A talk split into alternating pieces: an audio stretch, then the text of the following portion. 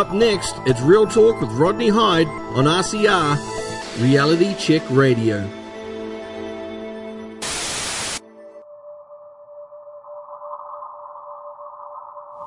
What I want to achieve with RCR is conversation.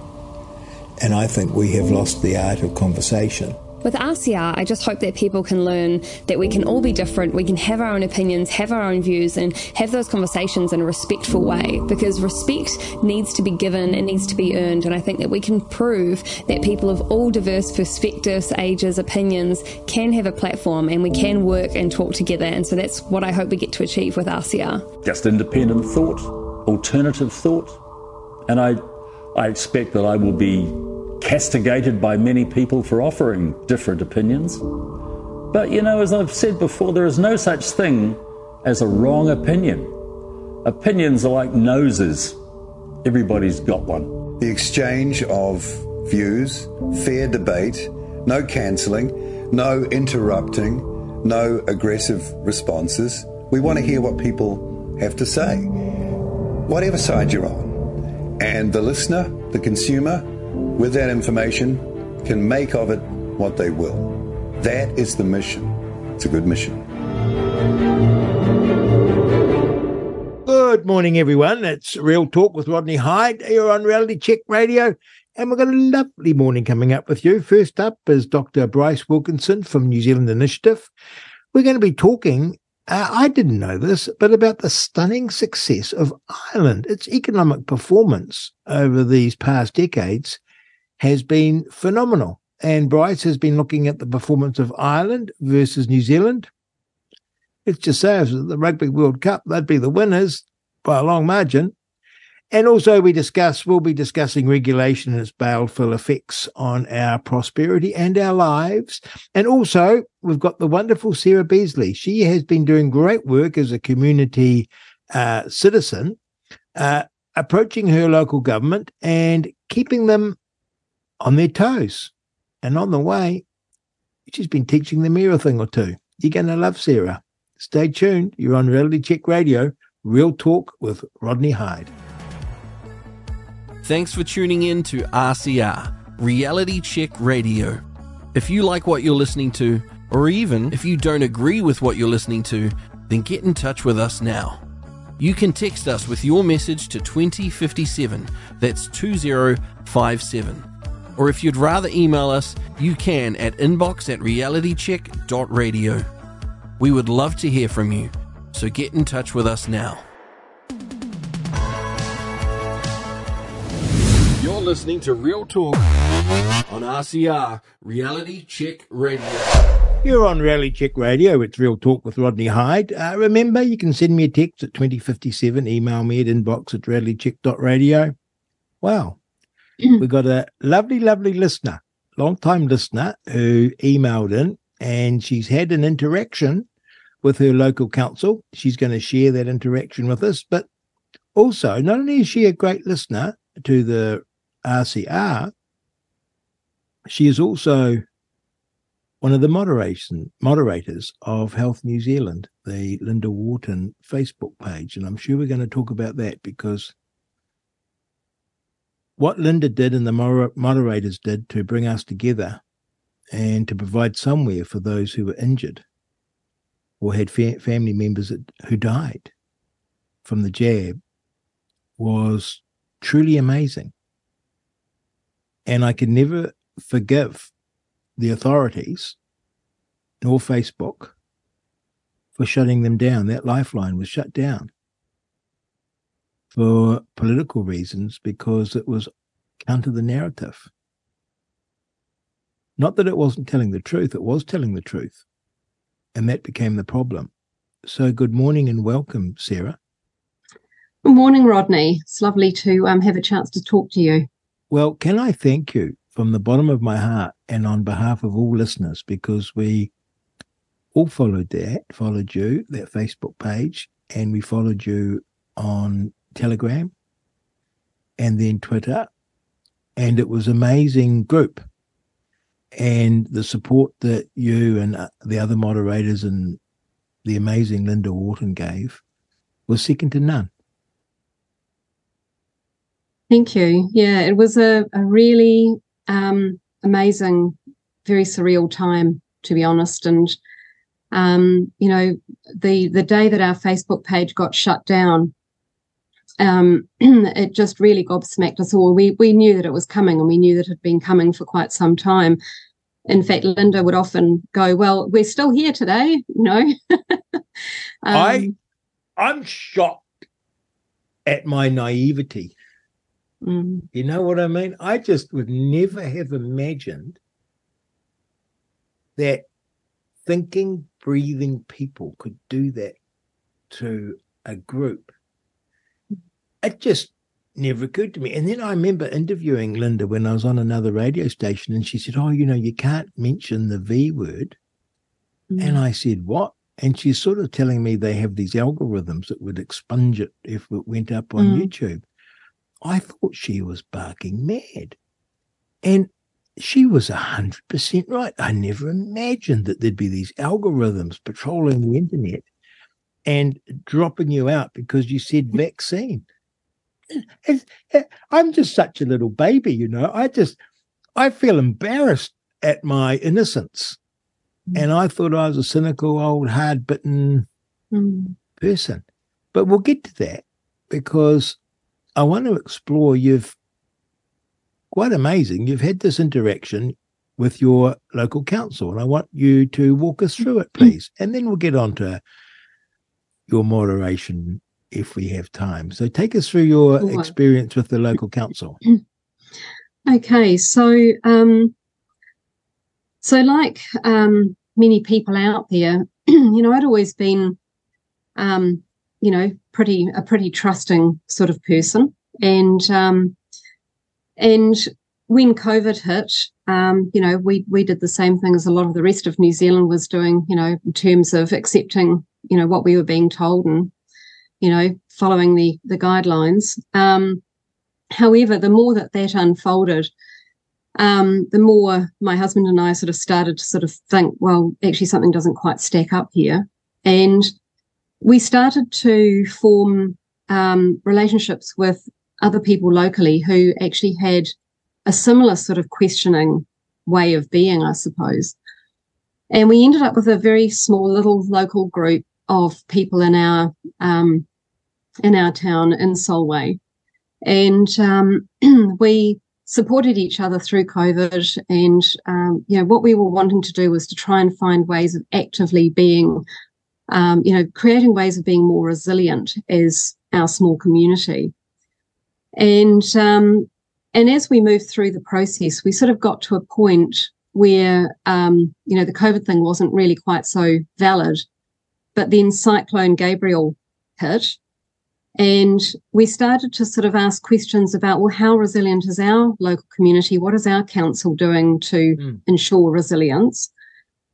And um, and we had a a meeting where we started to sort of put together some ideas about what we would ask our local council um, with the aim of going to them and finding out what they were already doing, what they already knew, and what they were planning to do rather than us making assumptions.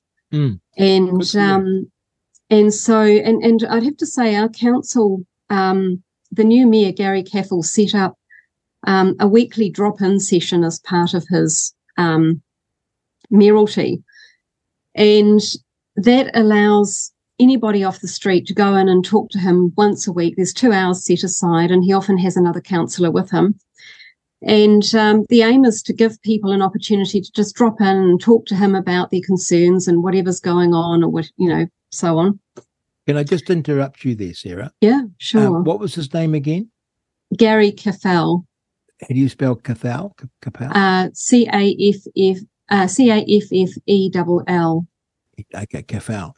And was he a councillor before he was mayor, or is he fresh to the job? Yeah, so he would he had been involved in council for a, quite some time okay. prior to being mayor. He'd been a okay. councillor. Mm. Okay, okay. So you got the drop-in centre. Carry on. So, um, so we thought, great. You know, um, there were a number of things that came up. You know, as as concerns for people. Um, you know, things about flood mitigation and um, you know, et cetera, et cetera, and um, you know the climate change stuff and um, 15 minute cities was another thing that got raised and mm-hmm. you know a few other bits and bobs. So we decided that we needed to just pick one item to begin with and go in and have a talk. And there were three out of our original group who went to the first um, drop-in session. And we decided that we would start off by asking them um, you know what they were uh, you know, how aware they were around the 15 minute city thing and what that meant. Um, I won't go into that at this point, although um, I have been invited by Gary since to go in and do a presentation to council based oh, on three sessions that we actually had um, discussing this. And, um, but basically, um, what happened as a result of the, um, the the four meetings that we've had to date was that we we built up some level of relationship and trust and um, in the conversation, and I think that's what led to me being invited to go and actually talk to the council at large. And I've been given 20 minutes on the 25th of October to do that, which I'll be doing with a PowerPoint. Um, but really what the aim was was to go in and um, you know because i think over the last three years a lot of people have gone through a place of you know where their trust in the decision makers um, in our society has been badly shaken and um, and we it was really to look at how do we rebuild um, some of the conversation that needs to be had how do we get it so that you know they don't make assumptions about what people in their community want, and we don't make assumptions about what we think they're doing. Mm-hmm. And um, one of the comments that Gary made to me um, at one of the meetings was he said, you know, with, we turned up and he said, "Oh, look, I'm." I'm really happy to see you guys. You guys are so so much more entertaining, he said, than the usual sort of gripes and mumbles that I get. Um, you know, you always got something interesting to discuss. And um, and, you know, it wasn't that he was rubbishing what other people had to say or anything like that, because he, you know, he's obviously there because he does want people to have a voice. But he was also interested to look at the bigger topics and the mm. bigger picture mm. um, outside of just, you know, the small day to day things. And um, so the next thing that happened after that was um, there was a um, a post that had been going around the internet and it had been put up by somebody um, who had sort of jumped on um, you know the the concept that ratepayers were being put up as collateral by their local council so that they could borrow money from overseas banks and that this was opening ratepayers up to a high risk because if the loans were defaulted then those people who you know um, were lending the money could come in and basically take, you know, the assets, um, the asset base of the ratepayers was in effect mm-hmm. what they were saying. There was a lot of quite inflammatory language I felt in that post. Um, but it was causing enough concern where I, I said to our little group, look, how about we just go and talk to the council about this and we find out how much truth is in this rather than, you know, allowing it to ping pong around on the internet and being part of the ping ponging, how about we go and actually talk to them and find out what the truth of the situation is and how much, you know, validity there is in this.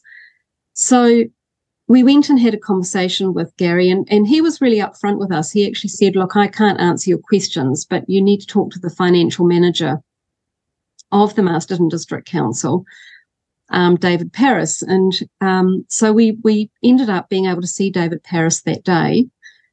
And I would have to say it was really, really worthwhile. He was great. He actually s- sat down with us. He gave us about half an hour of his time. Um, well, may I again just interrupt, Sarah? I'm talking mm. to Sarah Bisley on Real Talk uh, with Rodney Hide on Reality Check Radio. Um, I can imagine them doing this, Sarah, because you've got a wonderful manner with you. Thank and, you. Uh, you approach it not as um, someone coming in, because oftentimes, I know I do this when I'm interacting with authority. By the time I get to the meeting, I'm in high dudgeon and I'm sort of not calm. And I can imagine you approaching it um, very calmly and very politely, which makes such a difference. So good for you. So carry on. You met the finance guy. Thank you. Yeah. So we we went in and um, had a list of questions, and you know, um, we asked things like, you know, are the ratepayers being used as a collateral, you know, against the loans, and who are the loans being, you know, who are they, uh, who is the loan provider, and et cetera, et cetera. And um, and you know, what was quite interesting was there was some truth in yes, indeed, what had been said, and that was that the um, the ratepayers are indeed, you know, put up as collateral, just in the same way as taxpayers are put up as collateral for government loans. It's very much the same process. Mm-hmm. Um, because that's their means of being able to guarantee that they can pay back the debt. Um, but what was um, not correct was the fact that um, our local councils don't borrow from overseas banks. They actually borrow through something which is called the Local Government Funding Authority. And the local government funding authority actually acts a little bit like the Reserve Bank in that it creates bonds and then it puts those bonds out for sale um, to investors. And um, those investors come in, they buy the bonds, um, they know that there is risk attached to them. Um, I was trying to find out whether all of the um, bonds were secured or unsecured. Um, and the only thing I could find out was that the last lot that were put up in April were actually unsecured bonds, which means that the people who are buying the bonds accept that there is risk. And if there is a default, then they've got no comeback, basically, um, you know, to come and take assets or anything along that sort of line. Um, so they create these bonds. Um, what was also interesting was that the shareholders of the LGFA are actually all New Zealand councils and governments. So there's 80% shareholders in the councils and 20% shareholders in local government. So the LGFA itself is actually a completely New Zealand owned entity. Um, and that the investors that are buying the bonds are 70% New Zealand investors. Um, and, and they include things like, um, you know, our KiwiSaver investors and so on. And 30% are international investors. So the actual exposure to overseas funding is actually quite low. Mm. So, so that was interesting um, because I felt, you know, that it means that there is actually a bit of comfort in knowing that what we are dealing with, even even if our councils do borrow money, and and they still need to keep an eye on how much they're borrowing, obviously, but at least they're borrowing in house, so to speak, rather than you know becoming beholden to a, a, much bigger entity overseas that we have no control over the behaviour of. Um, the other thing that um, that we found as a result um, of this, well, one of the questions that we put through to um, David Paris was, well, what happens if we get a situation where people can't afford to pay their rates and they they default? And what would happen if you had a high level of default? Um, and he said that there was a safety mechanism built into the way LGFA is is run, and that basically what they have is um, a situation where if a, a council does default, um, then there are other councils. There is a set number of councils within the, the, the setup or the framework that act as guarantors. And that means that if you get a council that does fail, then the other guarantor councils step in and they actually pick up the um, debt repayments until that council perhaps can get on its feet again or, you know, whatever some other arrangement is made. So, sorry, were you? Did you want to? Oh, I was going to say you were going to answer. Did you come away then somewhat reassured? Well, it was reassuring um, in that you know a lot of the stuff that had been said was basically that we've got no control. It's all overseas owned, da da da da da. And if it all turns to custard, we're going to get people coming and taking New Zealand land and New Zealand property and you know whatever and we've got no control over it. So it was actually quite a scaremongering type of. Yes.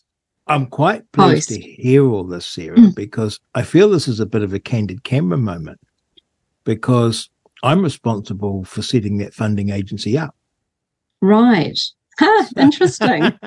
so I was a bit scared I was going to hear, and I'm up for it, how disastrous it is or or, or was. So um, I was Minister of Local Government from 2008 to 2011.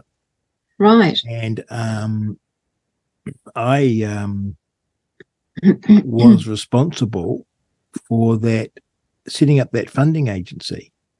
So, um, and it's very, it's very easy. It shows you how very easy it is to scare people on both sides. Government can scare us, and then we get distrustful of government, and then someone can say something, and they're not wrong, but it's the way they word it. Um, yeah. I can tell you the history of it. It came, it, local councils had been talking about it for some time.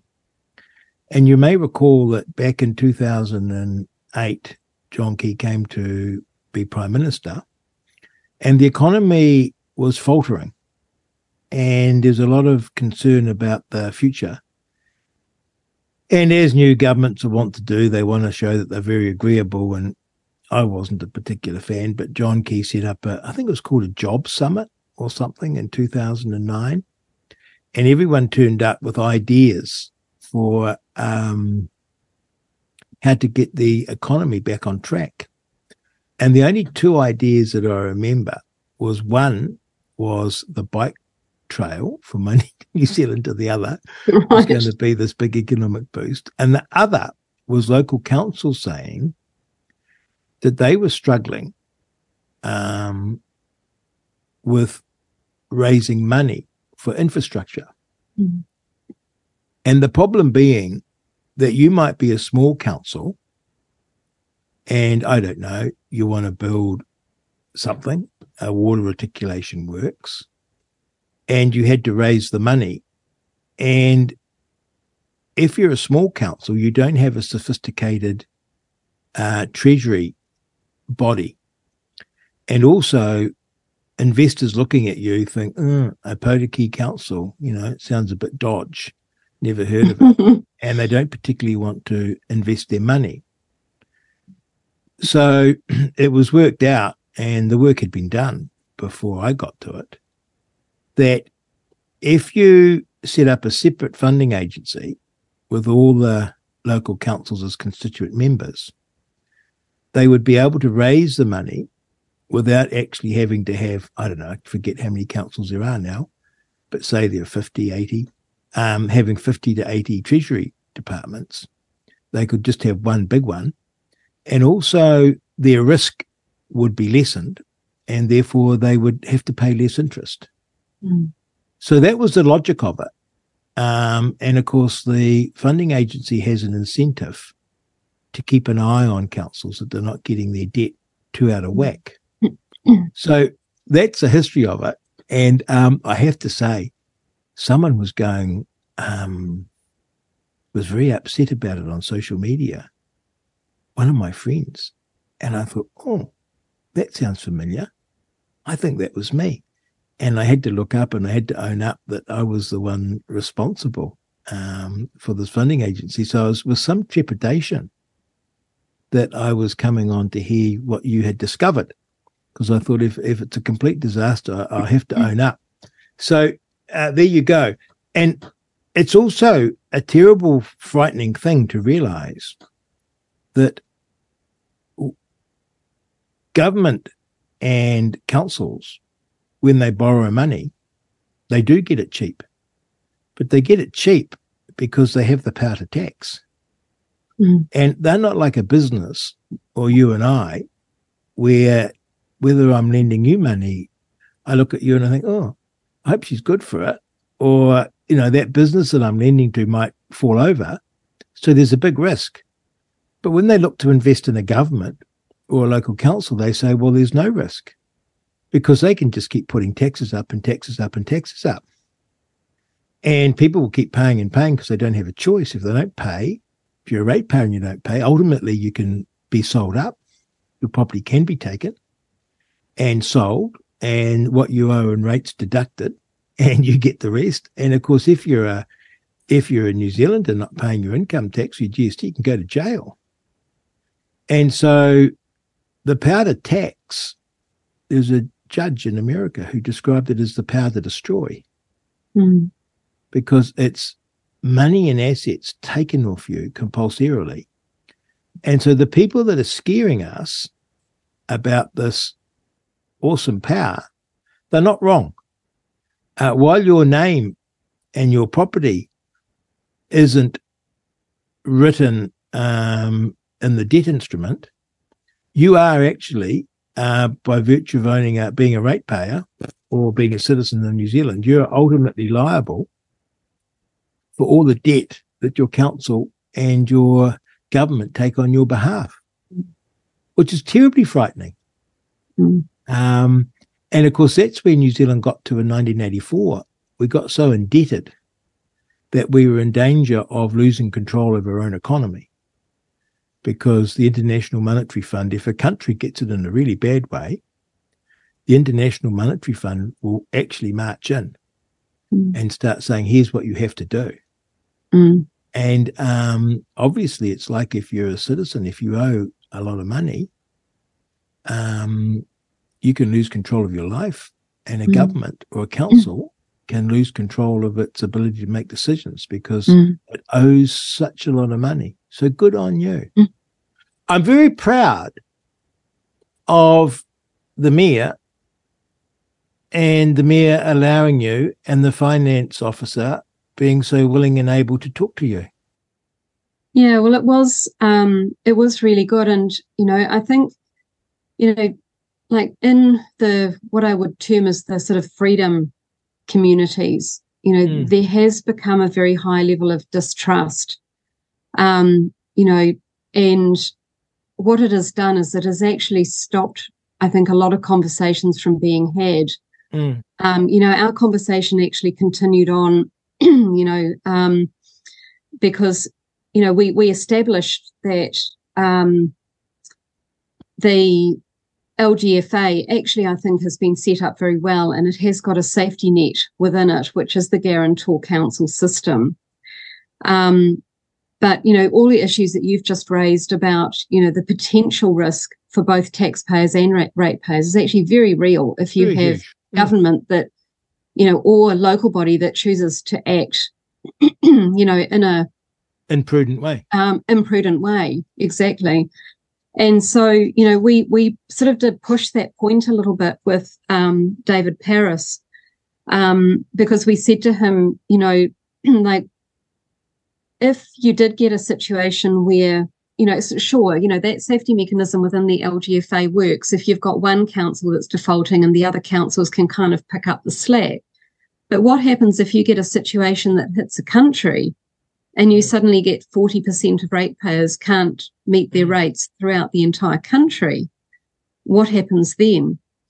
And um, and he basically, um, you know, was saying, well, in, in that situation, yes, that would be where councils would go into default.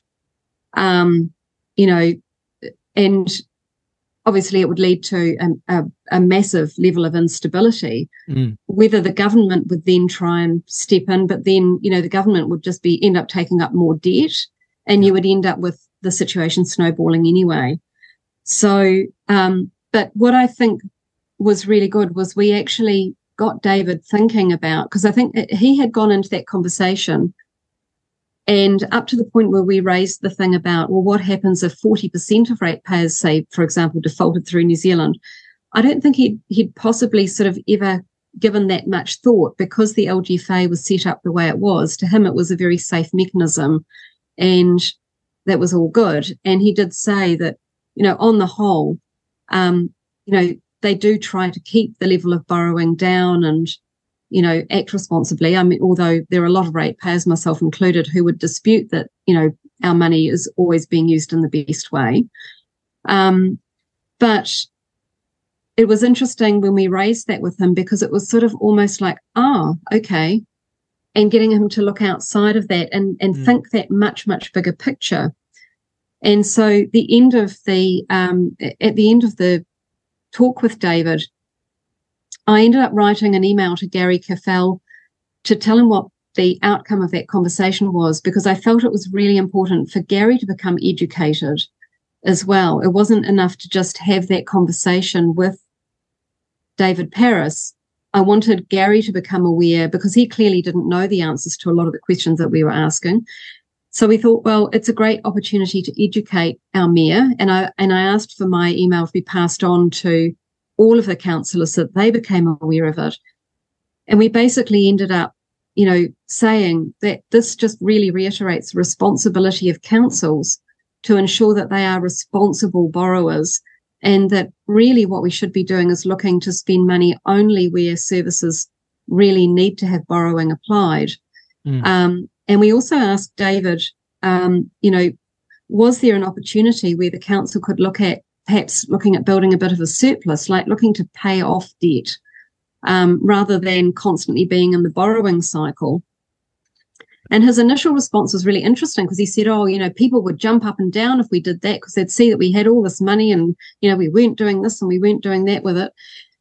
And I, and, and we basically said to him, um, well, actually, a lot of that is about being being in good communication with your local community. If you explain to them why you're looking at your priority being to pay off more debt, and we're not going to have so many of the nice to haves or the you know vanity project type stuff, but we're going to stick to our core infrastructure requirements and we're going to actually look at paying off debt.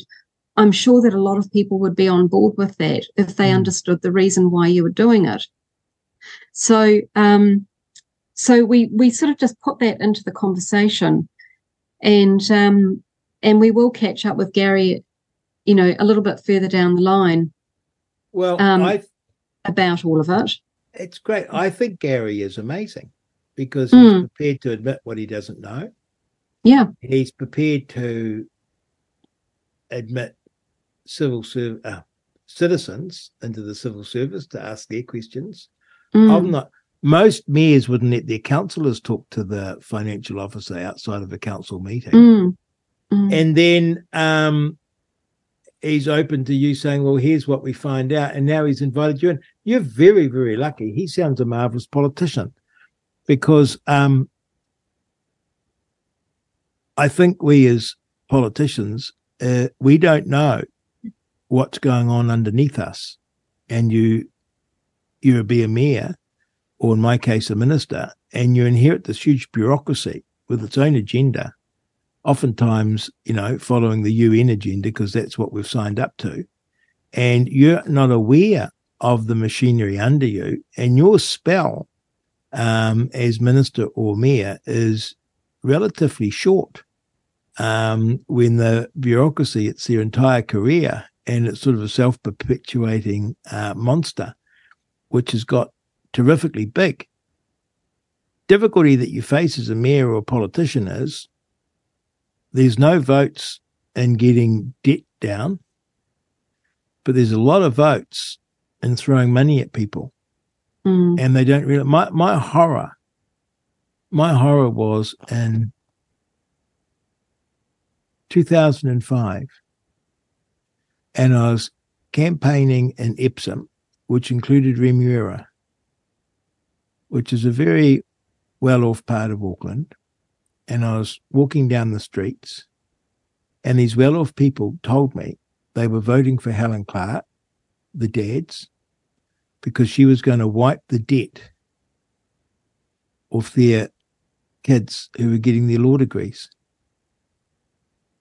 And I mm-hmm. looked at that and obviously they're voters, so I couldn't abuse them.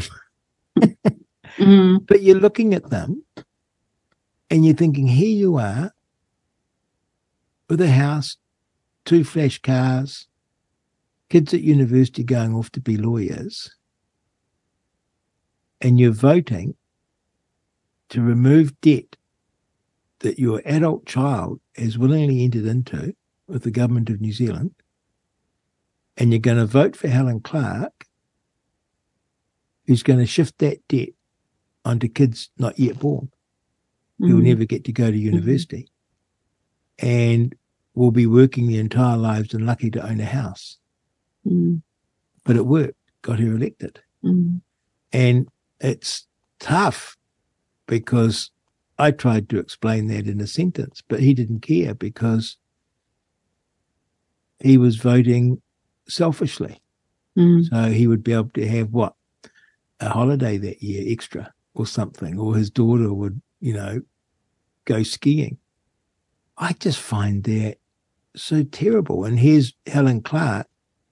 She doesn't care that that debt is going to be pushed onto all New Zealand Mm. um, into the future. All she cared about, and I'm not picking on her, all politicians are the same.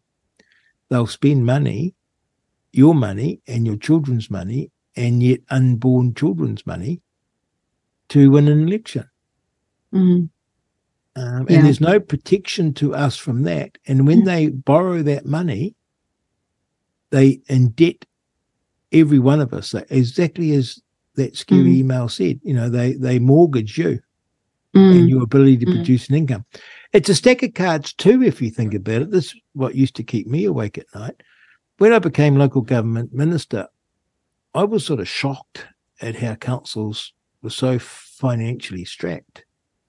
And they couldn't afford to do their basic infrastructure, you know, keep water safe, keep the sewage and the pipes not running in the waterways, all the basic things you think about a council doing. They could do the put the statue out, you know, run a pride festival, but in terms of doing that basic infrastructure, um, they were struggling. And then you think, well, their their base and their rates are coming in on property values. And we can readily imagine, can't we? Property values falling quite dramatically in New Zealand. Mm. And then suddenly the ability of councils to maintain their spending and pay off their debt is Mm. severely curtailed without actually a massive increase in rates. But their ratepayers are struggling because they've just lost a whole lot of value on their property. Mm. So it could very, very quickly turn south. Mm. Yeah, and it was interesting because David Paris did acknowledge, you know, that there was that possibility, Mm. and you know that was one of the things that, um, you know, we're, you know, we basically um, in the email that I sent Gary said to him, you know, that given the global economic situation and the, um, you know, all of the um, economic indicators that are out there, it is even more important that councils do you know, act responsibly in terms of what they're investing money in. And, um, you know, and they do have, um, you know, a responsibility to use money wisely as far as their local communities go. And it's interesting because, um, you know, there's a lot of talk about the whole globalism thing, um, you know, and I mean, that's a huge rabbit hole that, you know, lots of people have gone down. Um, you know, and I'm certainly not unaware of, you know, a lot of the implications of that and how it all hangs together. Um, I've come to a very simple, I suppose, a, a simple way of being able to deal with that because I think it's very easy to feel very powerless very quickly. And, you know, feeling powerless just makes people feel angry and it often makes them less effective at what they can do. And uh, my dad has a very great saying. He says, focus on what you can control, not on what you can't, because it's a waste of time otherwise. And, um, and I got to the point where I just thought, well, you know, if we, all of us got involved in shoring up our local communities and the, in, you know, the way that I've termed this, um, when we've spoken with Gary is wanting to preserve the integrity of our local communities. Mm. So, you know, how do we do that? And that comes about by more of us getting involved at this level, you know, talking to our councillors, talking to the decision makers, but, you know, going in with that attitude of not assuming that they're doing it all wrong. Because the, the, the best way to get someone's back up and shut down the conversation is to have them think that, you know, you think they're doing it all wrong it's always better to go in with the um, aim of asking questions and then gently sort of coming around and Yes. and looking at it as well that you know have you thought about it from this perspective or you know whatever um and i think that's really what we've been doing with gary and and there have been two other councillors that have been in two of the meetings. Um and i think it's a con- a really constructive way of working. And the the biggest antidote to globalism is localism. Mm. so you know if every single one of us who has the time and the energy and the inclination was to start engaging with our local decision making people at that level then i think we would they would find it a lot more difficult to actually push centralization and all of that side of it And of course, not so long ago, literally that was how it was done. Mm, Admittedly, councils' functions were much less than what they are now. We didn't put the demands upon them that we do now. But, you know, it was your neighbour that was the mayor or the Mhm. councillor. And, you know, they'd volunteer and it was like a community or a club. But now they've become monsters. Uh, when I when I um, set up Auckland Council out of what was it, eight local councils and one regional council, we counted up that the councils had 109 functions given to them by statute. right So they had 109 things they had to do. Well, no organization can do 109 things, if you know what I mean.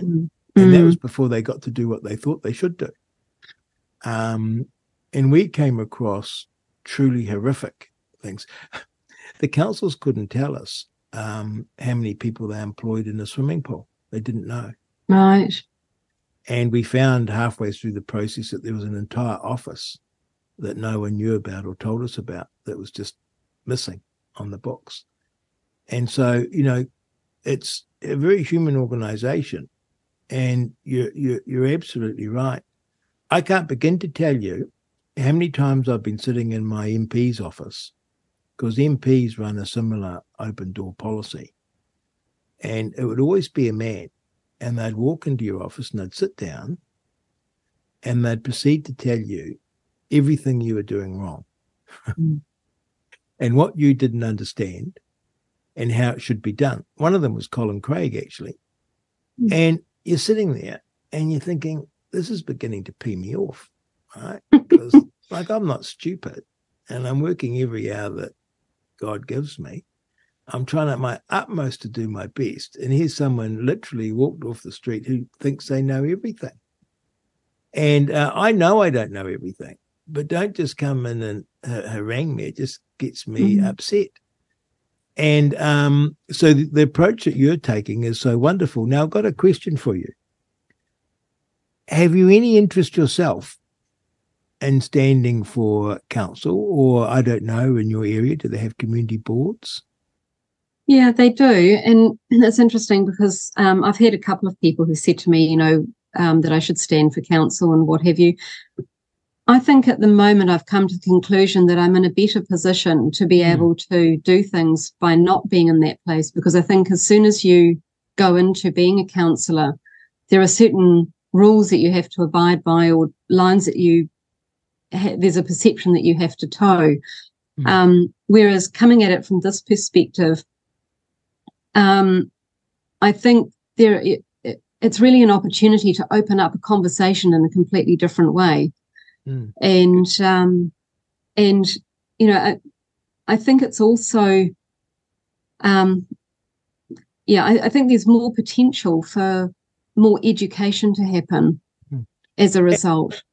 And how, if I may say so, you're very cool, you're very calm, and you're very analytical, right? Which is not common. Is that through your training or work experience, or is that just you?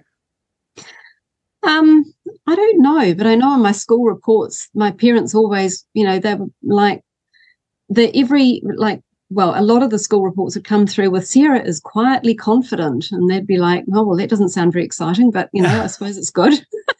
But you're not a trained accountant or economist. no, no, no. I'm actually a um, a functional medicine practitioner and medical herbalist. Oh Um, wow.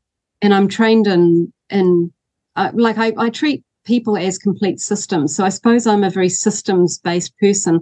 Mm. I've always uh, like I I don't like what I call fudge factor. So I've never been a very good person at um, sort of just accepting something on face value. I want to know why it works the way it does and what what it's connected to, and that if I was to do X, what effect would that have further down the line? You know, so that's kind of like I guess how my brain is organized. Um, and and explain to me functional medicine. so functional medicine is literally um, looking at the functional, um, the function of the body um, from a medicine perspective, natural medicine perspective. So you literally are looking at a person as a complete system. You're looking at where the things are that are not working well and why that might be, and um, looking at um, how you get to the root of the the cause, you know, of the problem for the person that you're working with. Um, You you must look. I think they call what we go and see our GP for. Is that called allopathic medicine? Is that the phrase? no, no, allopathic is your standard GP model. So I'm I'm not a No, I'm no, no. not- I know that. The opposite to you is allopathic. yeah. You must look at that and think, well, it's good if you have a broken leg. Um, it's good if you're in pain and you need some pain relief, like a headache. Mm, But there's a certain aspect to it which feels irremediably broken. mm, And my mother, God bless her, um, died last year at 94. And I used to take her in to see the doctor. And like, the doctors were very nice, but it was sort of horrific because the bloody pills they're giving them. mm, And like, my mum knew that she was soon to die. mm, But it's like this they can fix you and keep you running forever, just take more pills. And she was having all these complex array of side effects. And when you'd question the doctor, they didn't know. It was all very, this is a new pill, it was all very experimental. mm. And yet, if my mother went to the doctor and didn't get pills, she didn't think it was worthwhile to go and see him in a way. You know what I mean? Mm, and you mm. get 15 minutes. And um, she went to a lovely chiropractor who was absolutely superb for her, which I guess is a sort of, you know, functional medicine. And you're looking at it and you're thinking, it's not working looking at the parts and sending you off to a specialist at every opportunity. And it's not working you go and see the doctor and get a prescription and walk out. Mhm. It's um and Mm. It's sort of been a victim of its own success in its early years. yeah, well, I And think you, the thing, you wouldn't dismiss I guess you wouldn't dismiss the you know, you don't dismiss it, but Mhm. there's a limit to it. yeah, I my approach is that you really want to use the best of all the tools that are in the toolbox. Yes. And there is a time when something like steroids or antibiotics or whatever, you know, they can be life saving. There's no two ways about that. Mhm. Um, but you really want to be looking at, well, why did the person go into that place in the first place? And what can we do to actually correct the real reason as to why that happened? Mm. And then, you know, look at how do we reinforce the resilience of the entire body system? Mhm. Um, and you know that's the difference. So I'm I'm certainly not against allopathic medicine, but I I believe that it's not the answer to a lot of what is going on. It's a good ambulance at the bottom of the cliff, and there are some things that can buy time, um, or you know, if you've got somebody, for example, who's had a thyroid gland removed, you will never have a person who can make their own thyroid hormone, so they have to be on medication for that. Yes. But what you can do is you can look at well, what what was the what are the other things that are going on with that person, um, and how do we get their body system so that it's using the medication more effectively, reducing the side effects, how do we get them into a situation where they don't end up with further damage happening through things that have not been addressed? Um, you know, using that thyroid removal as a, as an extreme example, a lot of the people I work with, I do an enormous amount of work with people who've got allergies and gut issues um, and hormonal issues. Those would be the three things that I most commonly deal with. Um, but um, presumably, because there's been a rapid increase in all of that, presumably a lot of it is a more toxic environment, um, poor different nutrition, not such a healthy nutrition that we used to have, because all this is on the rise. And you see it with young children, don't you? Mm, mm. Which yeah, never used to be a thing. yeah, And then you just see that we were growing up and like it was sunshine, fresh air, exercise, and good food, healthy Mm. food grown in the garden and cooked by mum. Mm. Um, and now you look at a person's diet, and these kids can have horrific diets. Mm. People And you can have look at- horrific diets. yeah. And you can look at the fact that there are a whole lot of other things that have changed over that same time frame. You know, the Exactly. level of stress, Yes, the exposure to you know electromagnetic um, Yes. you know, radiation. yes. Um, you know, staring, staring at your phone. Oh, absolutely. And and there are all sorts of things, you know, um, and it will never be just one thing that's created a health outcome. There will be multiple things that come together that affect that individual's health and well-being. Um, you know, How did you get into this? How did you get into this field? Um, through my own health issues, actually, I was when I was in my early thirties, I was um, having some very substantial problems, and um, and I, I, similar to your mum, I actually ended up going to a chiropractor, and he took one look at me and said, "Well, a young woman of your age shouldn't be having all these problems." So he had a more holistic view, and he actually gave me some advice, which I followed. And this was after about four years of going through the medical system and, and in the end being told, you know, that I had to stay on medication basically because that was the only way of controlling what was going on. And I, I was thinking, well, there's got to be a better solution than that.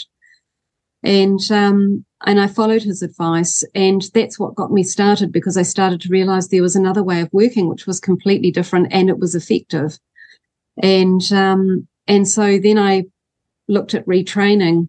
And and as these things often do rodney when when you start to open yourself up to different opportunities different ways of seeing things um, the doors just suddenly started to open. I had people talking to me suddenly about herbal medicine. I'd never been you know, I'd never been on my radar but then i i have a a strong intuitive aspect where you know and, and i am um you know a, a christian and i i basically i just said to god look if you're trying to show me something then show me what it is and and open the doors and and i'll walk there. And um and so as i say i had all of these people that were suddenly talking to me about you know herbal medicine and i stuck a very tentative toe into the water by going and doing a weekend course for a year. Um and within three weekends of doing that, I just knew that was where I was meant to be going. I already had a, a love of plants and I, I thought, what, what are my real passions? And they were plants and they were making a difference to the quality of other people's lives. And I thought, well, how on earth do I bring those two things together? And that was when I started to get people talking to me about herbal medicine. And that's where I started. So I, I trained as a medical herbalist in the end and um, and then I went on this what has been a lifelong journey and and will continue, I suspect, until the day I die, of always learning more about how I can work in an even more holistic way for the people that that work with me. Well, um, I can see you, and sadly, listeners can't. And I have to say, you're a picture of radiant health. Um, you look Thank you. extraordinarily. You you actually radiate goodness and health. We have Sarah Beasley, Beasley, Beasley, Sarah Beasley. I do apologize, Sarah Beasley on the line. You're on Real Talk with Rodney Hide. It's Reality Check Radio. Sarah's a great listener to the show, to Reality Check Radio. She has to be thanked from all our hearts for being a moderator for Lynda Wharton on Health New Zealand Forum on Facebook, which was such a lifeline to so many Kiwis, including me. And we won't go and talk too long about it being taken down, but how disgusting and evil was that? And she's been involved at a local level, approaching the council, and you can tell by her manner how wonderful she would be at it and what a success she's having at it from the outside. Just going along and listening and talking and um, not getting hit up, which is something I have to learn. I'd love to have her back to discuss functional medicine. I'd love to have her back to discuss um, the experience of being the moderator on Health New Zealand, the forum. And I'd love to have her back to discuss Christ because she touches every base. And I'm just enjoying chatting to her because how often these days do we find ourselves talking to people and it's all me, me, me and boring stuff, you know? And we've just met Sarah and we've had this wonderful exploration of your experience in your life, Sarah. Well, thank you, Rodney. And um, you know, I I just am so grateful for Reality Check Radio and all of the work that it's doing because mm. it's provided a much much needed, um, you know, voice. And I think you've just hit on it beautifully. That whole exploring of the conversation mm. um, because that's so badly needed. You know, so many people have become, you know, quite cynical. And when you become cynical, you can't, the conversation is no longer there. It's fine to be skeptical, but to come at it from a, you know, to keep that conversation open, to keep it moving forwards and, you know, not make assumptions about what another person thinks or where no. they're coming from is so vital. Have you always been a Christian? Um, I've been a Christian for a long time. Um, I had a period in my time where I kind of um, disappeared out. I got very disillusioned with the church, or what I would term now as organized religion, and uh, and I actually came back to it um, later on.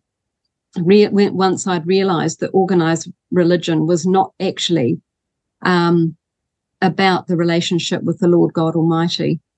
And, uh, you know, and, and I remember my mother as a, a child, she was never a particularly overtly religious person. It was my grandparents actually who gave me more of that sort of Christian upbringing, if you like. But my, my mum used to, I mean, her father said to her, you can worship God in your own backyard and God is way bigger than the church. And, um, and, you know, that is really the point where I got to in the end. I thought, well, if, if I'm disillusioned with some of what I see in the organized religion aspect of it, then it's actually more about my relationship with the Lord God Almighty and what that looks like. That's the important piece of the puzzle. And um, and so that's does where he, I came does he, Does he, does he care about us as individuals? Um, I believe I believe that he does. Yeah, I, that's certainly my experience of it. Right, good because I sometimes wonder if, because I'm recently a Christian, mm. and I've never felt. I used to go to Sunday school until I was, I think, I was about seven, and I resolved when I was seven that I was an atheist, which is extraordinary. I didn't know how this happened, and um, but this past little while has made me a believer deeply a believer. Mm-hmm.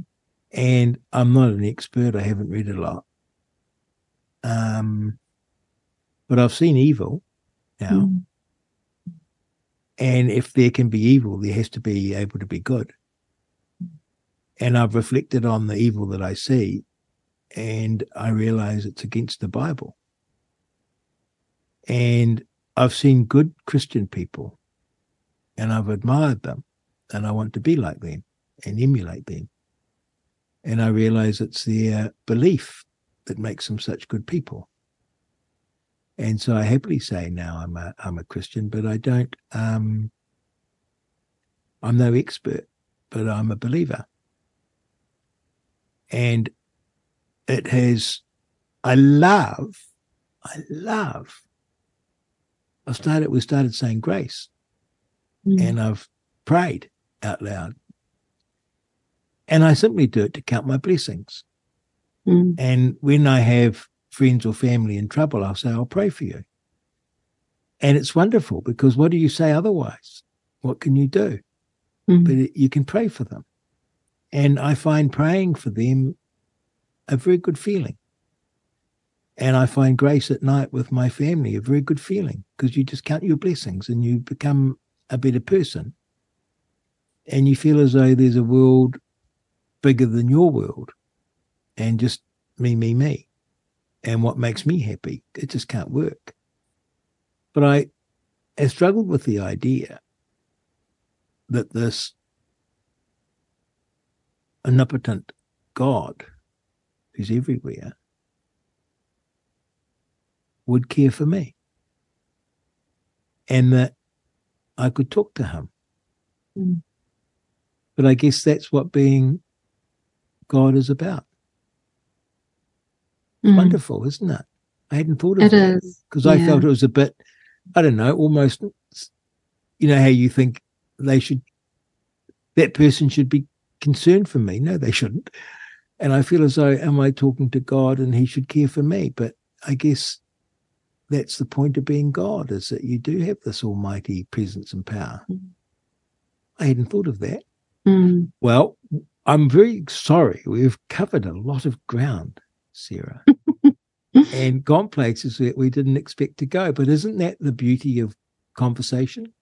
Mm, it is. Yeah, it's a, it's a real gift, and I thank you so much for your time, um, Rodney. And um, well, yeah, I'm just hugely relieved that the local government funding act isn't a complete disaster because so much that you do in politics and government turns out not as you would have hoped. But um, as you say, people from the bottom and the community and building that resilience from the family through the neighborhood and the community, that's what's going to get us through. So I thank you for your time. You're on Reality Check Radio. It's been Real Talk with Rodney Hide. Remember, please send us a text 2057, email us at inbox at realitycheck.radio. What a wonderful lady. What a wonderful people we have here in New Zealand. Um, oh my goodness, we're so blessed. The greatest threat to our democracy and our country is the belief that someone else will save it. RCR is on a mission to revive honest media, and now you too can help make that happen. Introducing the Foundation Members Club, the easiest way to support RCR and be rewarded for doing so. Receive exclusive benefits only for members, including your very own backstage pass to join the hosts for interactive behind the scenes discussions. And also our all new daily curated news summary, RCR Bites, delivered to your email inbox every morning, keeping you on the pulse of the news that matters in just a few minutes per day. To find out more, visit realitycheck.radio slash members and see how you too can join the mission that's making a difference. Our text machine is now live. Send us your thoughts by texting your message to 2057. That's 2057. So get in touch with us now. This is Real Talk with Rodney Hide. Tuesdays and Thursdays from 10 a.m. Here on Reality Check Radio, it's Real Talk with Rodney Hide. Uh, send me a text 2057 send me an email inbox at realitycheck.radio we're going to be talking economics with dr bryce wilkinson. No better man to be talking economics to than bryce. Uh, years at treasury uh, flash degrees, spent his lifetime uh, doing his analysis. Uh, sometimes I look at Bryce and think, bit dry, but the listeners love it because it's this cool calmness and this clear analysis that Bryce provides. Good morning, Bryce. Yes, good morning, Rodney. Thank you for having me on uh, your program again. I love it. I should say, too, that you're at the New Zealand Initiative, which pumps out more analysis and more work that's more useful than every government department I know. And it is uh, a treasure trove of analysis and information about what ails New Zealand. And thank you for that, because uh, uh, I don't know where people would go otherwise. Um, it's tremendous. Yeah, it's a pleasure to be part of the team, um, Rodney. I'm the old guy, of course, but uh, Eric Crampton is just phenomenally productive yes. as an economist, as you know, and across so many subjects. And then we've got these lovely classical educated uh, people in the firm uh, working on education yes. and uh, history of uh, New Zealand infrastructure and that sort of thing. It's such a pleasure. Well, we had uh, James Kierstead on, and I meant to talk to him about University Bloke, and we sk- squeezed it in in the last 10 minutes because we spent 50 minutes talking ancient history and classics. It was just wonderful. And he made it, he made it come alive. He must be a tremendous lecturer and he must be a wonderful colleague because it's such an insight to have that insight of long history. Yes, uh, it is. Yeah. It, it's a tremendous thing. Now, you wrote a very well, I'd say shocking piece because you just benchmarked New Zealand against Ireland. And you sort of think of Ireland, and it's sort of, funny enough, a similar country to New Zealand. And you took us back to 1979 and then brought us forward. And it was, well, depressing, actually. Tell us about the that benchmark when Ireland was relative to New Zealand in 1979 and where we are now.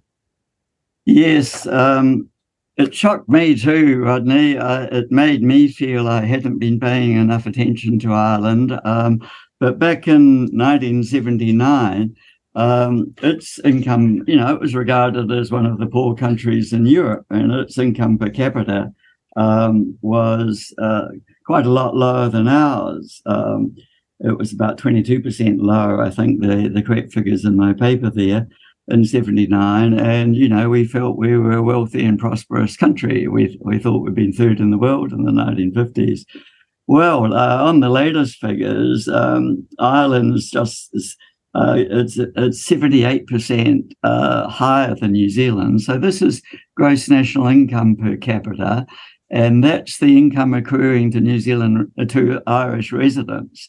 It's it, it excludes the income earned in Ireland by foreigners who've invested heavily in the country. So it's the benefit to residents we're talking about. And My we're goodness. comparing that with New Zealand. And it's, it got, had got to be 77, 77% higher by 2021. So, you know, that should make any New Zealand uh, sit on, the, who cares about the country, uh, sit on the edge of their seats and, and asking themselves, what's Ireland doing better than us? So well, just to give that a context, yeah. and I'm sort of rounding up by a chunk. That's like in 1979, Ireland was a third poorer than us. So imagine your wage cut by a third. That would be yeah, 20, 22%. Yeah. A, a, a, well, over a fifth. Right? Yeah, yeah, over a fifth. Yeah. Getting to a quarter. And now that same worker is on average earning 78% more. It's approaching double what we're earning.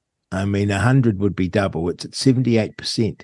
So yeah. they've gone from being, you know, a quarter behind us to being three quarters ahead, ahead of us. It's extraordinary. And it that's is. that's in my working life. Yeah, yeah, that's right. And I'd, I'd had my eyes on the likes of Singapore and um, and Hong Kong. And, you know, uh, Lee Kuan Yew wrote that history of Singapore where, and the title of it was a good title. It was From Third World to First World in One Generation. Well, when I looked at the data, Ireland had actually done better, it had grown more than the Asian tigers.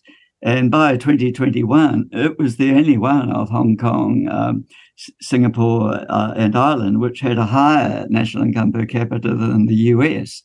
So it, it had gone past the, the, the Celtic tiger had gone past the Asian tigers, and I just hadn't realised, um, you know, I hadn't been watching it close enough to realize that it was outperforming Singapore and Hong Kong.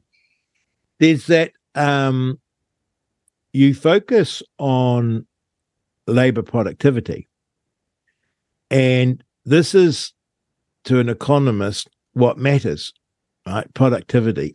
It's crucial. It's crucial if you care about uh, lifting people's incomes over uh, half a generation or less. And of course, all of politics focuses on distribution. And um, explain to us the significance and the difference between the productivity in Ireland and the productivity of New Zealand and how that's produced a different result. Yeah, so this is um, the second chart in the paper which we've just released. And um, uh, it's galling, actually. um, uh, now, the measure is the is the OECD's measure, the Organization for the Economic Cooperation and Development, and they publish this um, for member countries. There are about 38 uh, member countries, and they're mainly the prosperous countries around the world. And in 1970, um, uh, Ireland's uh, GDP per capita, which is the total of production, value added production in a country, um, uh, and you express that per capita, and that's an indication of how much um, income has been generated from domestic production for the benefit of foreign investors and domestic residents alike. And that's what has been produced with the capital and the labour, which is going into all the businesses in the country and into government. So that was uh, well below New Zealand's in 1970. And um, now it's about 14 times higher than New Zealand. Now, this has nothing to do with inflation. Inflation's taken out of this. This is really, um, uh, you know, the volume of material being produced per worker. So um, it's a, a worker in Ireland, on average, is is producing maybe 14 times the quantity of output per worker of New Zealand. Um, that's staggering. Uh, that's that, I can't even wrap my head around that, Bryce. Yeah. So what what lifts income per per worker, output per worker, is the amount of productive capital wrapped around each worker. So um, the redistributionists think that sort of capital is is sort of bad and capitalists are bad, but uh, workers who, who can produce more because they're given better equipment, more resources, um, they can achieve more, and that makes them more valuable. They can be paid more. The second thing is related to that, that um, human capital is really important. So workers who are capable of uh, learning how to use the more productive and sophisticated equipment and working efficiently they they get to be more skilled, and that skill is reflected in their wage rates too. Uh, there's also innovation. It's called economists call it total factor productivity or multi-factor productivity, and that is where uh, capital gets smarter too. New technologies come in, and uh, the uh, the new machine which replaces the old one is much better. So so workers can um, produce more with that for the benefit of both the capital provider and the worker. So while we've been telling all these Irish jokes, the Irish have been busy getting smarter, getting more yeah. productive, and getting richer. And yes. astonishingly, they've done better than Singapore at its best. Yes, per per worker, and and, and you know Singapore has been one of these standout um, countries in the last fifty years it really has gone from third world to first world in one generation. If that worker in Ireland is producing 14 times more than a worker in New Zealand, how come he or she isn't 14 times paid 14 times more? Uh, yeah, I haven't looked up what the, the relative wages, uh, but the first point is we're talking about averages, and um, I see, and and and uh, average incomes are never evenly distributed. The median worker earns less than the average worker. Yes. So um, that yeah, that is another thing I'd like to find time to look at. It's they might have, presumably, when you have this massive growth, you also have this massive entrepreneurship and you have a lot of gains accruing to the entrepreneurs. Yeah. Uh, and that's certainly part of the Ireland story. Um, let me just say on the wage rates, I would have done the wage comparison if the if I, if the OECD had given me a measure, um, but I use GDP per capita. Don't um, worry, that's fine. That's what Tell I me. But but coming back to the entrepreneurship thing, yeah, the background to my paper is that the uh, New Zealand Initiative, um, led by Oliver Hartwich and Roger Partridge took a, a, a business measure, mission to Ireland of chief executives. I didn't go on that, but I prepared these charts uh, for that mission just as background information and because I was interested myself. When they got over there on the innovation thing, what they said was that whereas New Zealand, we sort of take a, a steering approach to foreign investment, and um, governments keep telling uh, foreign investors that it's a privilege if we allow them to invest here. In Ireland, they said their, their attitude's the opposite. You, they spoke to educationalists and they were absolutely fixed on the project of training their pupils so that they'd have the skills that sophisticated high technology foreign capital coming into the country would need to be able to employ. So they said it was um, the nation got signed up to a narrative of being open, open to foreign investment, uh, building the education uh, skills so that they can supply that, and recogni- recognition that that was best for everybody. And that was, of course, similar to Singapore opening itself up um, to foreign. Uh, yeah, yeah, Singapore. Singapore it, uh, built its prosperity on foreign investment. So did mm. Hong Kong. Um, and not, and all, a, country, not all countries have. And of course, in a, a, to an economist, um, people investing in your country is the most wondrous thing. Yes, because how, um, New Ze- how, New Zealand developed from colonial yes. times. London came from the capital came from London, and it's this old Marxist, um, Leninist, hoary thing that when people invest in your country, they somehow rob you and yes. um, you you lose control of your destiny. And nothing could be further from the truth because you lose control of your destiny by being poor, and you gain your sovereignty by being prosperous. And yes. um, Ireland now, being a prosperous country, has more options and more choices in front of it than it did um, relative to us 50 years ago that's the essential point about wealth and high incomes. It gives you options, and and in dire times they are valuable. Just on the foreign direct investment, there is one important qualification to make, and that is it's got to be well done, and in particular, the country's got to be free of corruption. So mm. you look at Africa now and see um, China going in and investing in resources. Um, if if it's straight government to government and the, the home government is corrupt, then uh, it could well be highly ex- mm. extorted. So um, sound institutions are really important to ma- and that's true for domestic investment too. If the situation is corrupt, mm. um, the money is going to go to corrupt people, and it'll be invested in the wrong things. And and corrupt projects in the sense that they're not offering the best return. I was quite shocked growing up when I started studying economics. And I remember a textbook that we had, I did development economics. And it was, I can remember it to this day. It was Michael Todaro. I'm sure you've heard of him. And, mm-hmm. and, and the text was, and he'd done the study of government aid to poor countries and why it always uh, failed. And it was just extraordinary because he explained that what we thought of as aid was basically government to government transfers. And so uh, rich countries were handing money off to these other uh, countries, but they were giving it to their governments. And invariably, the reason the reason the government that country was poor it was terrible. The governments were already oppressing their people. Yes, who were trying to fight against them, and here was the Western world giving the corrupt guys more money and, to buy more military to uh, to oppress their people.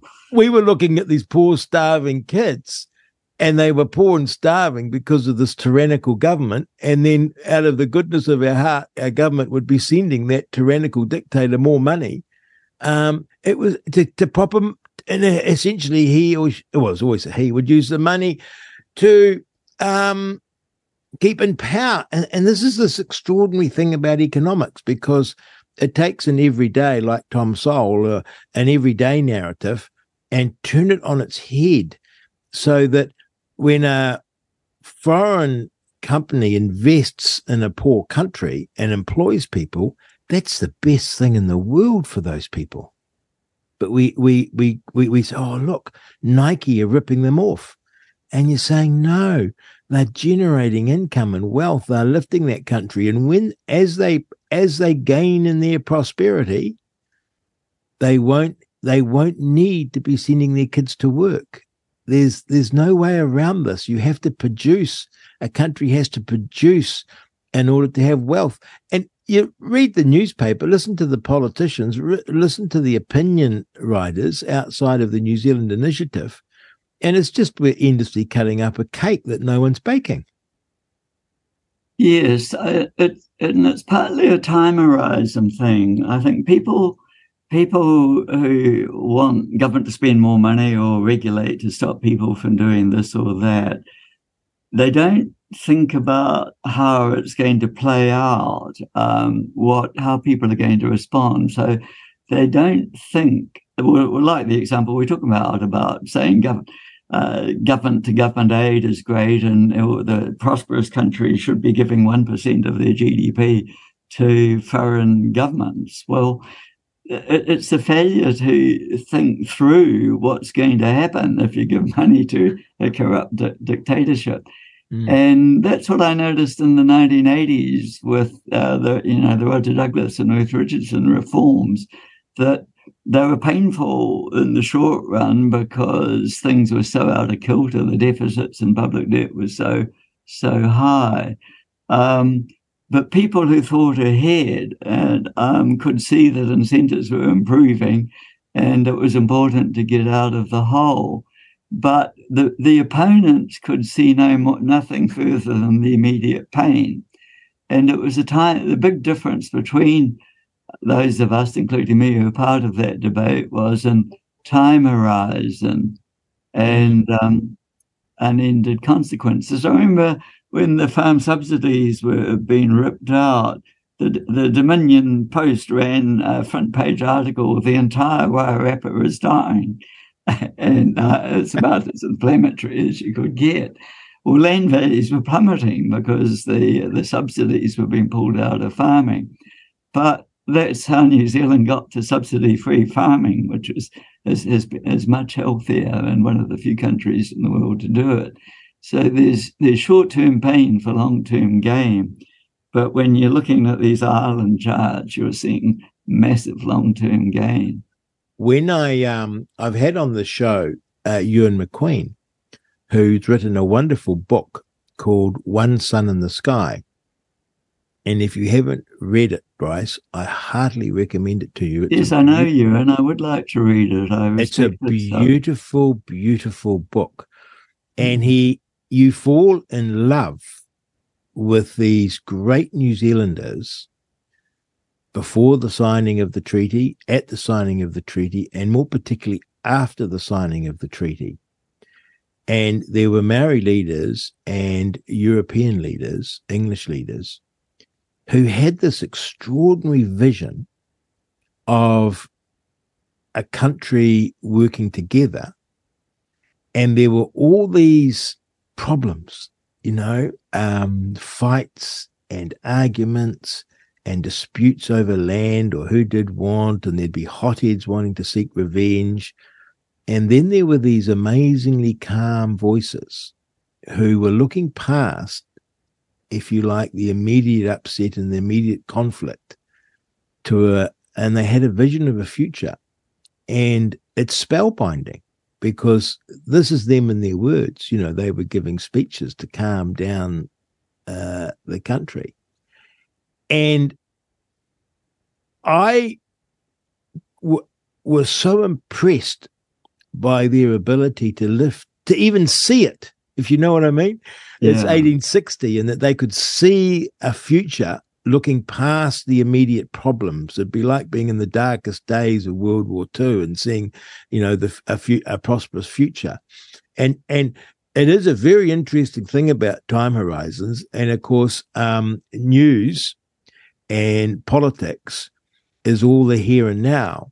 Economics is looking um, further out, and then these uh, people who have great political leadership and cultural uh, and social leadership, they're looking out beyond uh, generations.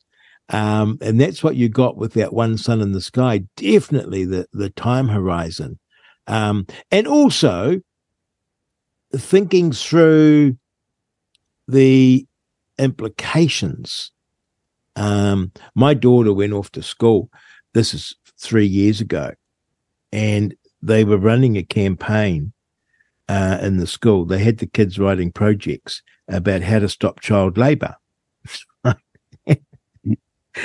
uh, my oldest daughter, who's called Liberty, someone had sent them her the books called the Tuttle Twins, which are very expensive books, but they're wonderful, and they're children's books written um, on a free market basis.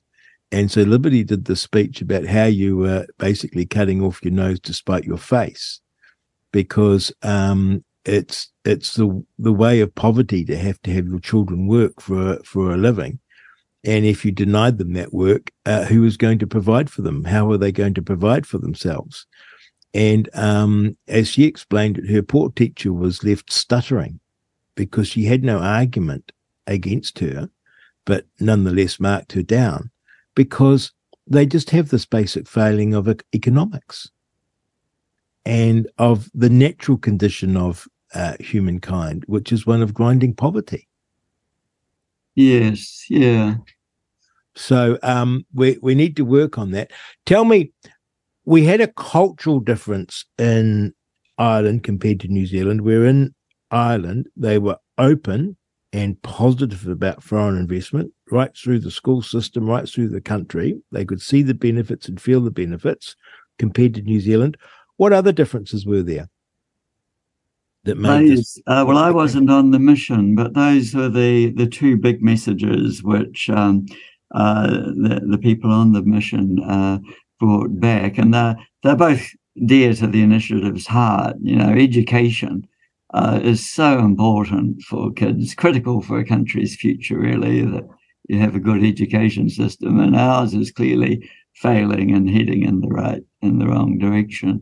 So that was a big thrust. Um, then uh, and then behind the productivity growth, the big story, the big contrast um, with New Zealand was for Ireland's openness to uh, foreign direct investment.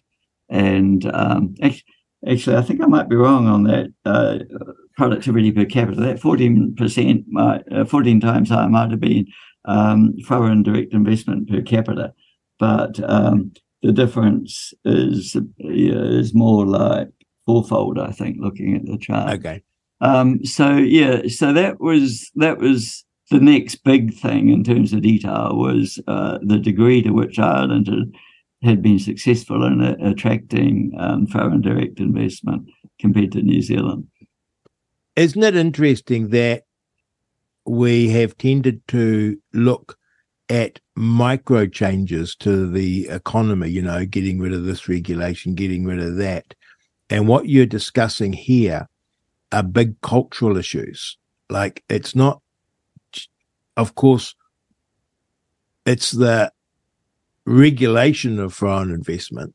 But before that, before we think about regulation, it's the attitude and the cultural view of foreign direct investment. If the people hate it, if they've been taught to hate it, if they've been told that this is bad, then the politicians follow, and it's seen as a as at were at best a necessary evil in New Zealand. Oh well, you know we've got to let these people invest in New Zealand. Same with the education system we've tended to separate out oh there's economic policy and then there's education policy and here's the initiative concentrating hugely on education because it's not only necessary to have a prosperous and open society is to have people well schooled well educated, understanding the world around them and open to ideas, it's crucial to economic performance. You know, it's it's not just about tax rates and red tape, is it? No, no. There's there's a cult, culture and, and uh, culture and narratives really matter, and for a country to have a narrative in which people aren't being polarized into tribes like in Ireland, you know, Catholic versus Protestants, or, always long been a, a sense of polarization. Um, but we're we're becoming much more tribal in New Zealand, I think, and, and losing, or Don Brash and others are doing their best to retain the narrative of of one person, one vote. Uh, everyone's the same. Don't treat everybody uh, equally, regardless of their religion or their ethnicity or their language, etc. Um, that that narrative seems to be fading in New Zealand, and um, it, uh, it's becoming more polarizing. And uh, what's in it for me and my group um, is is a very dangerous narrative that's developing in, in New Zealand, and um, needs needs to be strongly resisted. That um, you know, our DNA is all essentially the same. The color of our skin's just a superficial sort of thing. Mm. Um, your background, you know, your your your your family background and history is what it is, but get on with it. Um, you don't, you're not tied by that. You can you can make what you want to of your own life um, and escape your predicaments. And work is such a crucial part of that. It's a social activity and um, it gives people a sense of achievement. And if people are sitting on welfare, there's no sense of achievement in that. And if they've been cut out of jobs and can't get work, or you start to feel you can't contribute to society and you start to feel worthless. Um, so, yeah, uh, uh, so so to get precious about too precious about the quality of the job, and then to shut people out and keep them on welfare is um, a pretty evil thing. I don't mean that the people doing that are evil, but they're not thinking through, in my view, the mm. longer term consequences. The um, yes, that the way we disdain a job at McDonald's or a cleaner's job or a menial job, um, when you learn everything starting yeah. out working at McDonald's or working as a cleaner or mowing lawns. Um, and yet these jobs have a, well, that they're, treated with disdain and um, by the powers that be, I feel, or the elite, and and so too the people that do them. Yeah, there uh, too many people only go to university and and don't yes. I, I had a dramatic example. My you know my wife was a teacher at Naenae College some decades ago. Some pretty rough kids there, and we went into McDonald's um, for a bit of a fundraising occasion, and the young they were all young people there. Uh, lifting the minimum wage hadn't shut uh, young people out of McDonald's, and there was this this young guy there absolutely focused on the job, out the clappers at it and um, sparky and enjoying himself. And Lee looked at him and said, he was pretty well a dropout from Naenae College. We couldn't get him to do anything. It was just endless trouble. and he had a chat to him. And um, he had a chance of getting flown over to the US um, for the McDonald's competition about who could do hamburgers the fast, fastest. So, so he, was just on a high. Uh, Isn't that great? Isn't that great? I, I, I, um, I just think that's absolutely true. And he will probably end up employing all the bright kids that are accountants and um, uh, lawyers. He will be their boss, if you know what I mean. Yeah, yeah that's right. At yeah. university, I had a very dear friend who dropped out after year one and went off. And the last we heard of him, he was shearing sheep on the Chatham Islands. And um, he emerged years, and I felt dreadful. Oh, poor guy, you know, he missed out on his exams. He should have done more work. And there he is, you know, shearing sheep. well, he returned some years later and employed everyone that graduated with science degrees and, and law degrees and accountancy degrees because um, he he wasn't selling his credentials. You know, he was selling his ability to think and and and and, and to work hard. And so when we again when we're talking about this um, education, it's the culture uh, within the schools that we're creating. And you and I could talk about that at some length because, um, oh my goodness, you know, it's not a it's not a work ethic or a, there's there's there's truth to search for, and it's hard to get. Um, it seems to me a lot of the schooling now is activist or project based. Um, and Elizabeth Rata is fabulous. I must get her on again because she's fabulous at that, describing great. this. And, and she describes what's happening in the schools. And then I look at what my kids are doing and I think, oh my goodness. You'll be pleased to know that my oldest daughter, her current plan is she's 12. Uh, she's very, very bright, does very, very well at everything. Her current plan is as soon as she's able to, she's leaving school and going to work for McDonald's and um, her plan is to she's got a three step plan.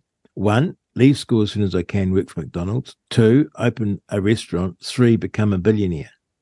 And i think there's a few steps between two and three that she needs to develop but she's she's making a start. And i don't discourage it.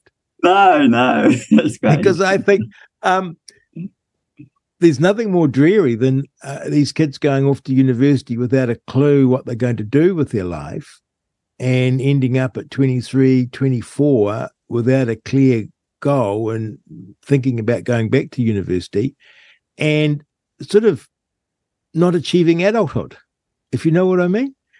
Um, you sort of you got to keep moving and it's the best years of your life to be doing stuff and to be learning stuff. And i just look at it and i think man they're just not producing that the go-getters that i suspect uh, ireland is doing.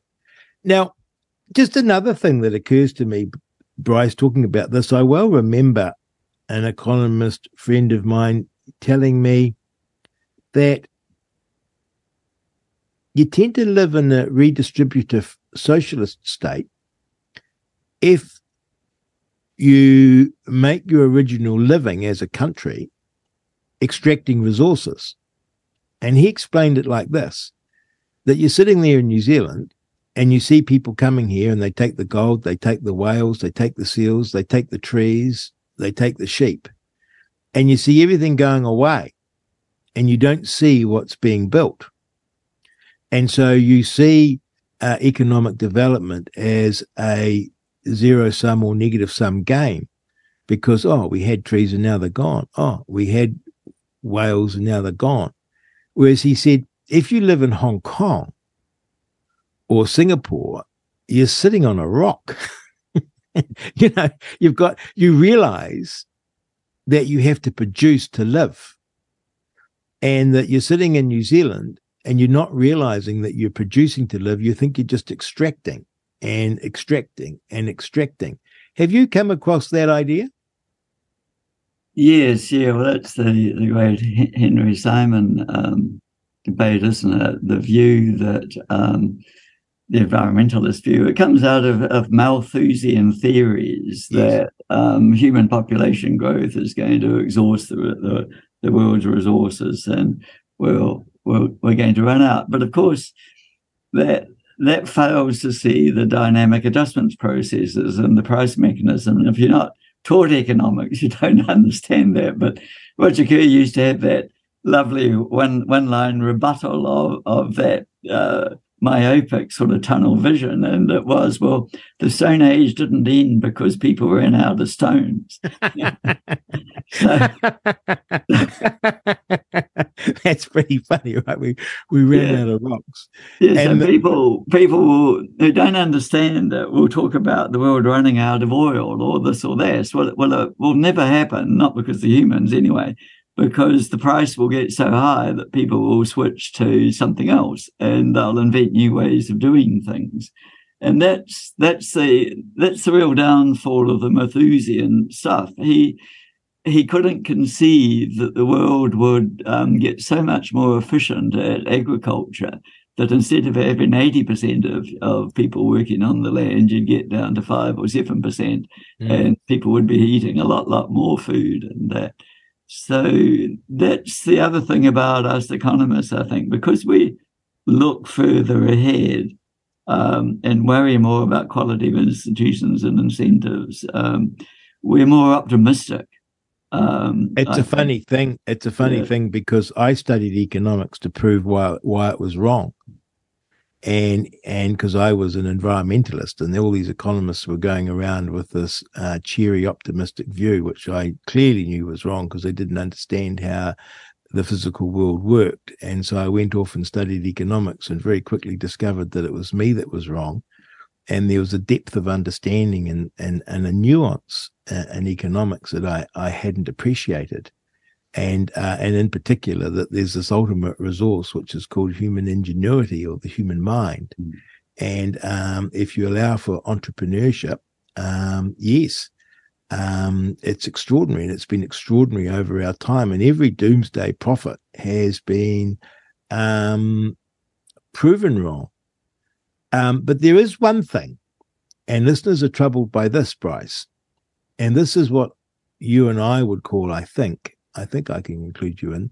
There's this idea of this crony capitalism that's now occurring.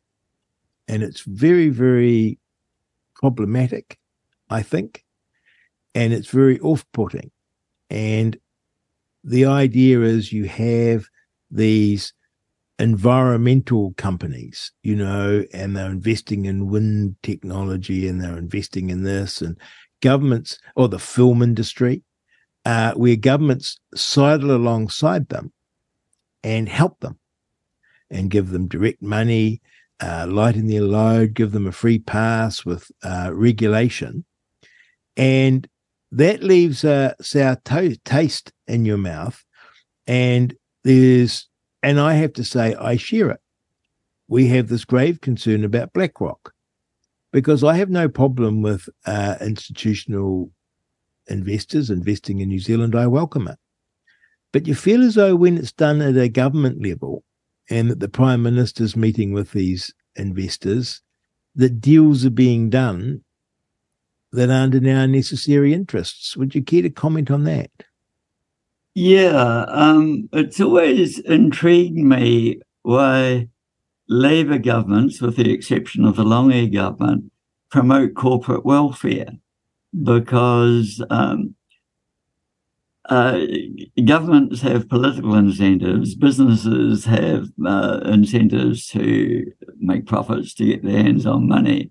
Uh, and the danger is when governments get involved with welfare, um, with, with, corporates and deals, that the money will flow from taxpayers through government and, and into the hands of pockets it shouldn't be flowing into. But um, and and Roger Douglas and Ruth Richardson largely got rid of corporate welfare to their their great credit but it's been brought back in. I thought, I mean, I thought New Zealand First sort of provincial growth fund was just appalling from that point of view. And I see the Auditor General, to give him credit, has written reports saying there isn't nearly enough accountability uh, for where that money's gone, and it's, uh, it's not clear where all of it has gone. Um, so yeah, yeah. Um, governments, in my view, and that's the argument for privatization again, um, that governments' interests are not commercial. When you get them involved in commercial enterprises, there's usually no good justification for no public good justification. It's and it weakens the it gives the government itself a conflict of interest. As a regulator, it should be um, sitting over um, the companies that's regulating and be independent of them, so it's impartial. But when it's running the company itself, another part of the government is, um, it's compromised. There's a conflict of interest be, be, between the two roles, and the politicians sitting up above them um, have got an incentive to sort of massage that over and, and not give it. Not, and, not, and we've seen publicity. this. We've seen this blow up in the last six years on a massive scale with the provincial fund, that is just a political slush fund, where it's yeah. being handed out by politicians without any uh, accountability. We're seeing money handed to uh, journalism, which is so obviously wrong. Um, The idea that you would hand money over to uh, newspapers and then actually require, as part of that deal, that they not write about certain things or they write about certain things in terms of approved government narrative is horrific. And yet we've hardly blinked an eye.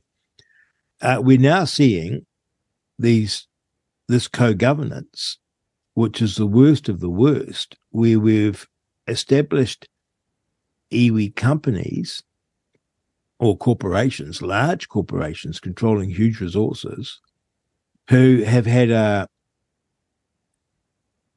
prime say on resource planning, where government policy goes, and therefore can influence to favour their corporation. But now we're going to add to it um, an extreme level of co governments where it's like a 50 50 uh, sharing thing. This is like um, going back to the worst of what we used to see in the third world, in India and Fiji, where the institutions of good governance are completely broken down and greed and graft come to the fore. It's not a it's not a people thing, it's not a race thing. It's a consequence of the way the rules have have get established, right? Yeah, and not treating everyone as equal, creating privileges. I mean, yeah, yeah Roger Douglas's one liner for what he was about was eliminating privilege. Yeah. Yes we're we're busy re-establishing them, and it's very divisive and very polarizing, and it's not going to produce the outcomes which people want. They think that they're going to see people at the bottom doing better, but they're not. And um, Thomas Sowell explained that with many of his publications, why affirmative action gives disappointing results. Well, we've got the added added problem because we are so intermingled that you see um like if you're in America, there's quite a line between black America and white America. In New Zealand, there's no such hard and fast line. And you see these um this ill ease being created because your great great great grandfather happened to be uh, someone, right? Mm. And and the the potential for conflict and upset is extreme, is it not? Oh yeah, it's it's it's. it's How just, do you see you're sitting in Wellington? You've sat around government, and you understand economics and incentives, and Oliver. Hartwich was on, and he was amazing because he was optimistic and positive and thinking the best of people and that in a piecemeal way we can reverse this and go get back out into the sunny uplands which i guess is what we did in the in the beginning in the 80s in my lifetime how do you see this reversing itself in new zealand as we go forward I, I, the way I'm thinking about it is that debates in New Zealand are highly derivative of what's going on overseas. So when New Zealand liberalised, we were following what Maggie Thatcher was doing in England, Ronald Reagan in, in the US, and Hawke Keating in Australia. All this, all this polarizing diversity, cancel culture sort of stuff, and um, intersectionality is a drive to divide us and to try and make as many as people as possible see themselves as victims of a, of an oppressive sort of system and therefore unable to really fend for themselves except by ripping someone else down. And um, we we've been following in that. Our universities have been following in that. They haven't been leading in that. So my sense of it is that when the tides hopefully swings back to more of a of a view about uh, every person deserving equal treatment and of being of equal worth, but but before the eyes of the state. That and universities getting off this divisive sort of extremism. That's got to come from the US in particular, and I'm seeing signs of it there. Yes, and um, and and the UK and this free speech uh, movement is a very important part of trying to head off um, this intolerance, uh, which this um, this victimhood um, drive is is creating.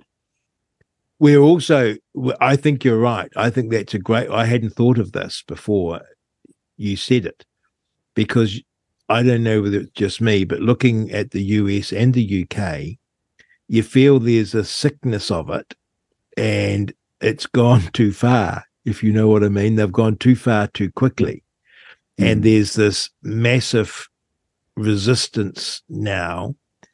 And it's also coming at a level of a principle you know so it's not an argument about you can't shut me down. It's an argument in favor of free speech.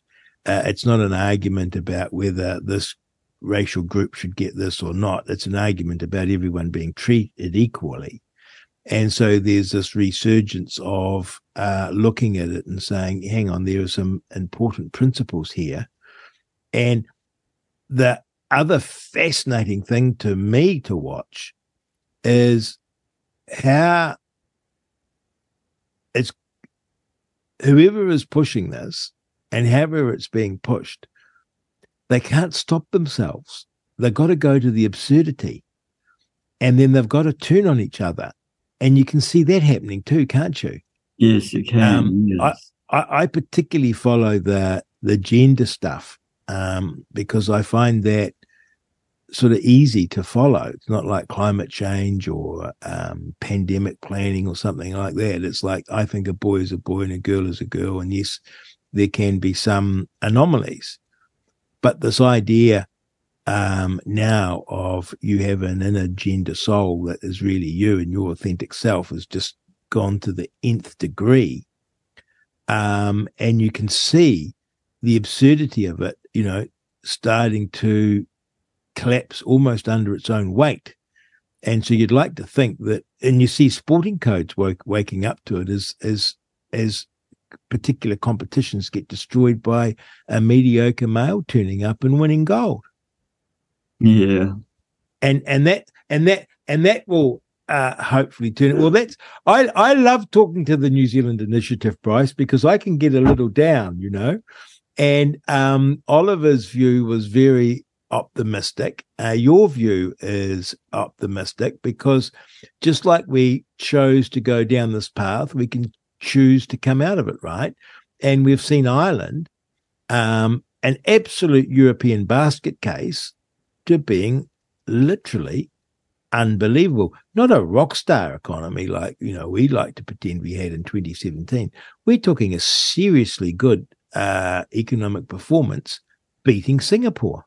Oh my goodness, it can be done. Yeah. And um, we, I, I, don't want to leave listeners uh, with, with the view that uh, we just have to wait for the rest of the world to change. Um, I, I, support. I'm not a member. I'm not a, an executive member of it, the Free Speech Union, but yes. that, that's a really important part of helping New Zealand get out of this divisive hole. And I think it's doing a great job. So, yes, uh, yeah, things like the Free Speech Union uh, are things we as, as individuals can do something about.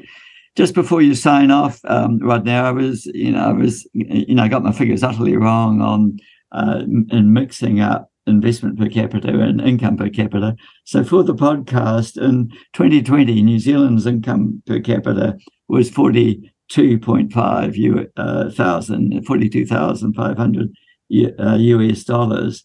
And in Ireland, it was 120,000. So that was 2.6 times New Zealand's wow. figure. Yeah, yeah, massive either way, but um, very amazing. 14. Well, thank you, Bryce. You're on Reality Check Radio. It's Real Talk with Rodney Hide. We've been talking to uh, Dr. Bryce Wilkinson, as you can see, just uh, a wonderful human being, a wonderful analyst, and he always brings us back to reality. And he's done that for me for most of my career. He's been amazing. Uh, Bryce used to help me when I was an MP and a minister. He helped anyone that asked for it. And he had a great way of, um, sometimes annoyingly, because you were caught up in politics, but bringing you back to reality. Bryce, you're a total treasure. Thank you for coming on your show, our show.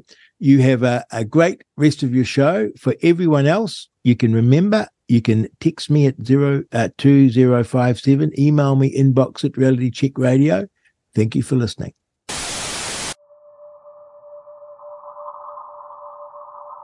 People are struggling to have conversations and connect with others that they don't completely agree with on every topic. And I think that's probably the biggest problem that we need to try and solve is how, after all this division and after all this separation, do we end up bringing people together again? And what does unity really look like? New Zealand faces some pretty big issues.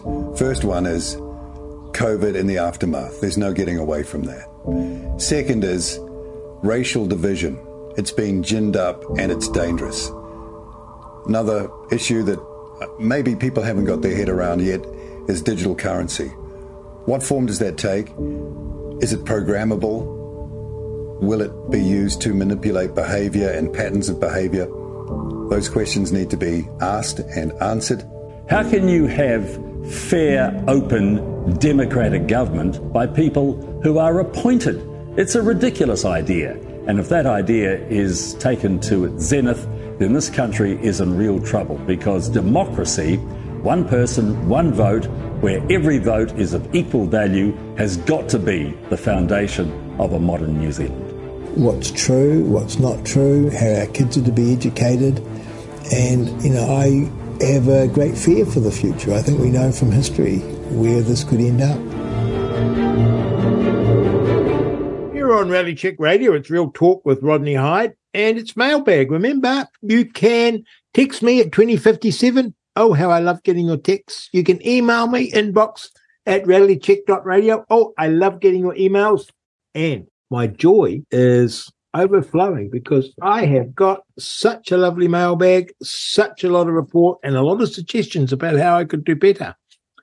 Oh, hi guys. Fabulous interview with Mary Hobbs and Rodney Hide. It is truly great to hear humble Kiwis talk common sense and hold space to let them both be heard. New Zealand has lost its way in lots of ways, but interviews like this bring hope. Thanks, Tracy. Absolutely, Tracy. Wasn't Mary wonderful? And she's always positive, always fantastic. Rodney, thanks for the heads up via Mary Hobbs' interview on dailytelegraph.co.nz. I've bookmarked like yourself. I look for where to make a difference. Doubt my knowledge, but see clearly now the good versus evil. Bastards environment. Mark Reefton. Hmm, they are. Rodney, I was online when Ardern went on Facebook Live regarding adverse effects. By 10 p.m., it had over 20,000 hits. And by 8 a.m. Monday morning, it was 40K plus. Then they deleted it. Isn't that amazing? Remember, we had Ali Cook on, and she's explaining how that happened on Jacinda Ardern's uh, Facebook page. Uh, Rodney, both you and Ali are real stars. Please tell her I will. Thanks for all that you do, Marlene. Dear Rodney, I love your show, but I wish you would listen to your guest more. Ah, this is a common criticism, and I have to do better. I get so excited and oh, I'm sorry. I let them speak and please, please try not to talk over them constantly. It must be so frustrating for them. Thanks. I sincerely apologize. And sometimes I think there's a pause and I feel the need to rush to fill it. And I think the guest might be struggling. Oh, I'll do better. I need to allow pauses, I think. Dear Rodney, I appreciate your enthusiasm, but you speak over the lovely people. Another one. After you've asked questions and or when you, they are trying to articulate something, it gets a little frustrating when trying to listen respectfully to the guest. No disrespect to you, Rodney, our lovely man. Oh, how sweet. That's a way to give a criticism. Um, I will do better. If you want to watch a really good documentary about this whole pandemic, was great. You need to watch Sound of Freedom on the 24th of August. Thank you, Nick. Absolutely. I saw the way those who stood against the jabs and mandates were treated. And although I chose two jabs right from the start, I marched alongside those in the freedom marches against what was happening. I'm still angry with how they were uh, being treated. And I can't believe more people couldn't see through how disgusting their behaviours was towards their fellow New Zealanders. Today I will stand with those that chose chose bodily autonomy. So brave. I hope one day they'll get heartfelt apologize apologies from those that were filled with so much fear and hate that they forgot compassion. That's a beautiful note. Thank you for that. Hi, Rodney. Not sure you've got the time for this. Of course I have. But please ask me how we get to remove party politics from major issues facing New Zealand. Oh, that's a good question, such as health, roading, transport, education, and defence. Christopher Luxon is hinting at this, but exactly how do we stop one party throwing out the previous one's ideas and starting all over again? There's no continuity from one party to the next. It's like a big dog having to pee on top of every other dog scent. Yeah, I think I get that. And it is bankrupting us. Ideally, we'd have a panel of experts nominated by the governing party and approved by the opposition, but I can't see that happening with the current Labour bunch. Regards, Jan. Ooh. Imagine who Helen Clark or Jacinda Ardern or Chris Hipkins would appoint to that board. Mm, that's scary. Muriel, you're not correct. You have the wool over your eyes or selective views. I saw this problem a decade ago when I arrived. I've been telling you and everyone on your for ages. Even NZME ignored it. The one thing that Labor did was expose all this. Not that I'm a Labor supporter. The whole MMP system in Parliament is the problem. We will have to start from scratch to fix this. I'm hoping with a new media enterprise like RCR will turn this around. Nick Manawatu. Yeah, I don't know. I'm always a bit worried about starting from scratch. You know, I always think mm, they did a good job with the American Revolution, but the French Re- Revolution, not so much. Hi, Rodney. I listened to your interview with Ali. She's awesome. Ah, oh, she is so awesome. I remember Jacinda's a post on Facebook asking about jab side effects. I'm sure there are over 30,000 responses to that post. And yes, many were deleted. I thought it was Facebook's algorithms removing the comments. Interested to hear that Ali said it was Jacinda's staff. Maybe it was both. Anyway, I remember the following because it stood out to me as too much to be a coincidence. I think it was the Israeli Prime Minister who apparently put up a very similar post on his social media, and the response was the same thousands of responses detailing harm and many deleted. I can't remember where I read this, unfortunately, so I'm going by memory. Anyway, that made me wonder if there wasn't a random act, but rather those two prime ministers had been advised to do this. Maybe it was a way to track or flag those who weren't following the narrative, or for some other nefarious reason. Food for thought. I don't for a minute believe Jacinda had a shred of concern or empathy for those who've been injured or suffered side effects. Her Facebook post was out of character. Was too, wasn't it? I don't know of any politician that's shown any empathy or concern for the injured. If someone has had that experience, I'd love to hear because I'd love to think there was someone who was, you know, concerned for them. Winston Peters has spoken about it but mm, you sort of feel it's a vote catching thing. I'd love to hear about an MP that cared about people that were injured. It would restore my faith. The date of Jacinda's post was on the 26th of September 2021. I could still find it using Brave as my search browser. It doesn't display the number of comments any longer, but many comments can be scrolled through and read. Interesting.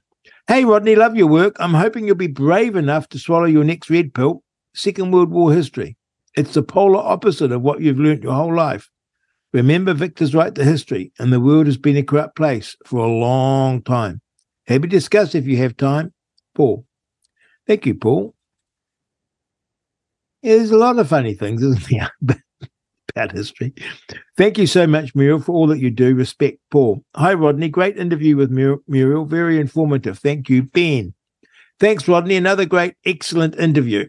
Rodney, Sam Bailey has a tribunal hearing going on at the moment in Christchurch. That's the doctor and your husband, Mark Bailey. That'd be great to have on.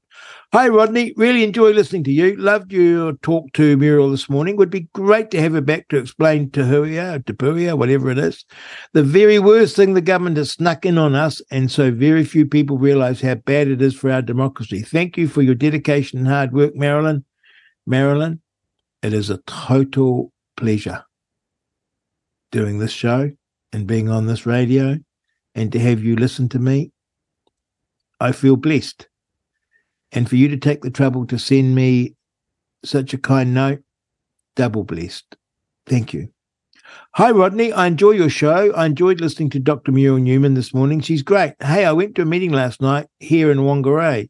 A, a guy by the name of Jeff was telling us about a website him and a friend have started. He's been working on the idea of a referendum like Switzerland has had for over 100 years. He was promoting the idea as an excellent way to take the country, take back our country from tyrannical politicians. I thought it was a reasonable idea. Check out his website and see what you think. The website is www.thepeoplesreferendum.new Zealand. Thank you for your show, Rodney. I enjoy your honesty and common sense. Cheers, Grant. Oh, thank you, Grant and thank you for the note. Hi, Rodney. Lara here. I sent you an email asking if you could share how you stop the gender ideology and sexual grooming in your children's school. We're trying to protect our children from this vile and evil agenda. Any advice much appreciated. Thank you for all your great work in revealing the truth in our country. And we all know we won't get it from our controlled media. Keep up the great work. You're very much appreciated. Thank you so much, Lara. Well, I didn't do anything, but clearly the school did a 180 degree turn because last year that pink day was huge, Pride Day was huge, all the teachers were on it. This year, nothing. Oh, I was so relieved. I don't know why kids need to be proselytized to about gender ideology. And then last year, my daughter in year seven, which is standard five for our older listeners, she had these without our knowledge. She had Inside Out, an activist organisation funded by the by the government, turn up with some young teenagers who identified, let's just say, in various ways, many of them very creative. And they had two hours with the kids. They were 11, these kids, and they got all the genders explained to them and I guess how it's called. And then when it rolled around this year and they said, Oh, we've got this health thing, I was onto it and I emailed them and I said, Any outside groups coming in? And they said, No. And I said to the teacher, a Little worried, is there any teaching that a boy can be a girl or vice versa? And she replied, No. So there's been a turnaround for the better. I don't know. It's hard enough being a young kid without that rubbish being taught to you. And why can't kids just be kids and be beautiful kids without having nonsense poured into their heads? Hi, Rodney. All the current political parties in Parliament are truly terrible. yes, we do have good politicians like Vivek Ramaswamy, Gaetz, and MTG. As in the US. Nick, there are some great politicians coming through there, and RFK. Hi, Rodney. Have enjoyed your show. Uh, if you get a chance to listen to Winston, do so. He's getting my vote. I believe he's a viable option. Cheers, Rachel. Yeah, I've got a lot of people saying that. I struggle to listen to Winston. I've listened to him a lot. Um, but I know what you say because he's the only one saying what we like to hear. Rodney, an inspired vote, Liz Gunn's New Zealand Loyal Party. Her positions are enlightened. Some sound extreme, but are from a place of logic. Yes, they are. And I like Liz Gunn, and I've just texted her to have her on the show. We'll bring her on because she's wonderful woman. She was very sweet to me when she was uh, television too. I mean, she'd ask the tough questions, but she wasn't rude and wasn't rude off camera like some of them. Dear Rodney, I feel the small parties, although coming from excellent intentions needed right now, are wasted votes if they all joined together would make more sense as our votes would be divided and weak, or if some of our smaller parties joined with New Zealand First, maybe. Yeah, parties don't seem to join them up. Remember when Peter Dunne in the first uh, MMP election, he mopped up a whole lot of parties. Um, he was a sort of small party gobbler, and um, he consumed. I think it got to about a dozen in the finish, but each time he added them, his sort of vote would go down because it would all become confused. And in the finish, I think, oh, he did get in. No, he just got in himself originally. And then in 2002, the worm liked him in the debates, if you hadn't seen it. And he got a lot of MPs. No, that's right. Uh, I, I don't mind voting for small parties, and I don't think my vote's wasted in the sense. If they're saying something that I agree with strongly, I will vote for them because I'm sending a signal to the other parties that what they're saying is important. I'd love them to get into parliament, but even just sending the signal, it's like a referendum. And parties do pay attention to those so called wasted votes. And if they want the votes themselves, they'll need to adopt those policies. Rodney, Jacinda's government did wicked things. Certainly did. I had the police arrive at my door during lockdown. I live at the seaside near a motor camp. I have Lilliput Library at my gate. I want kids, adults to love books as I do. Police made me empty my library. Love your show, Ollie. What a country. Can you imagine being a police officer and going to a person's house because they put books out for kids to enjoy? And you say, Take away your books. Jacinda Ardern tells us to. Take away your books. You can't be handing out books. Could be COVID in those books. And a police officer bothers to do that? Try calling them when there's a crime being committed.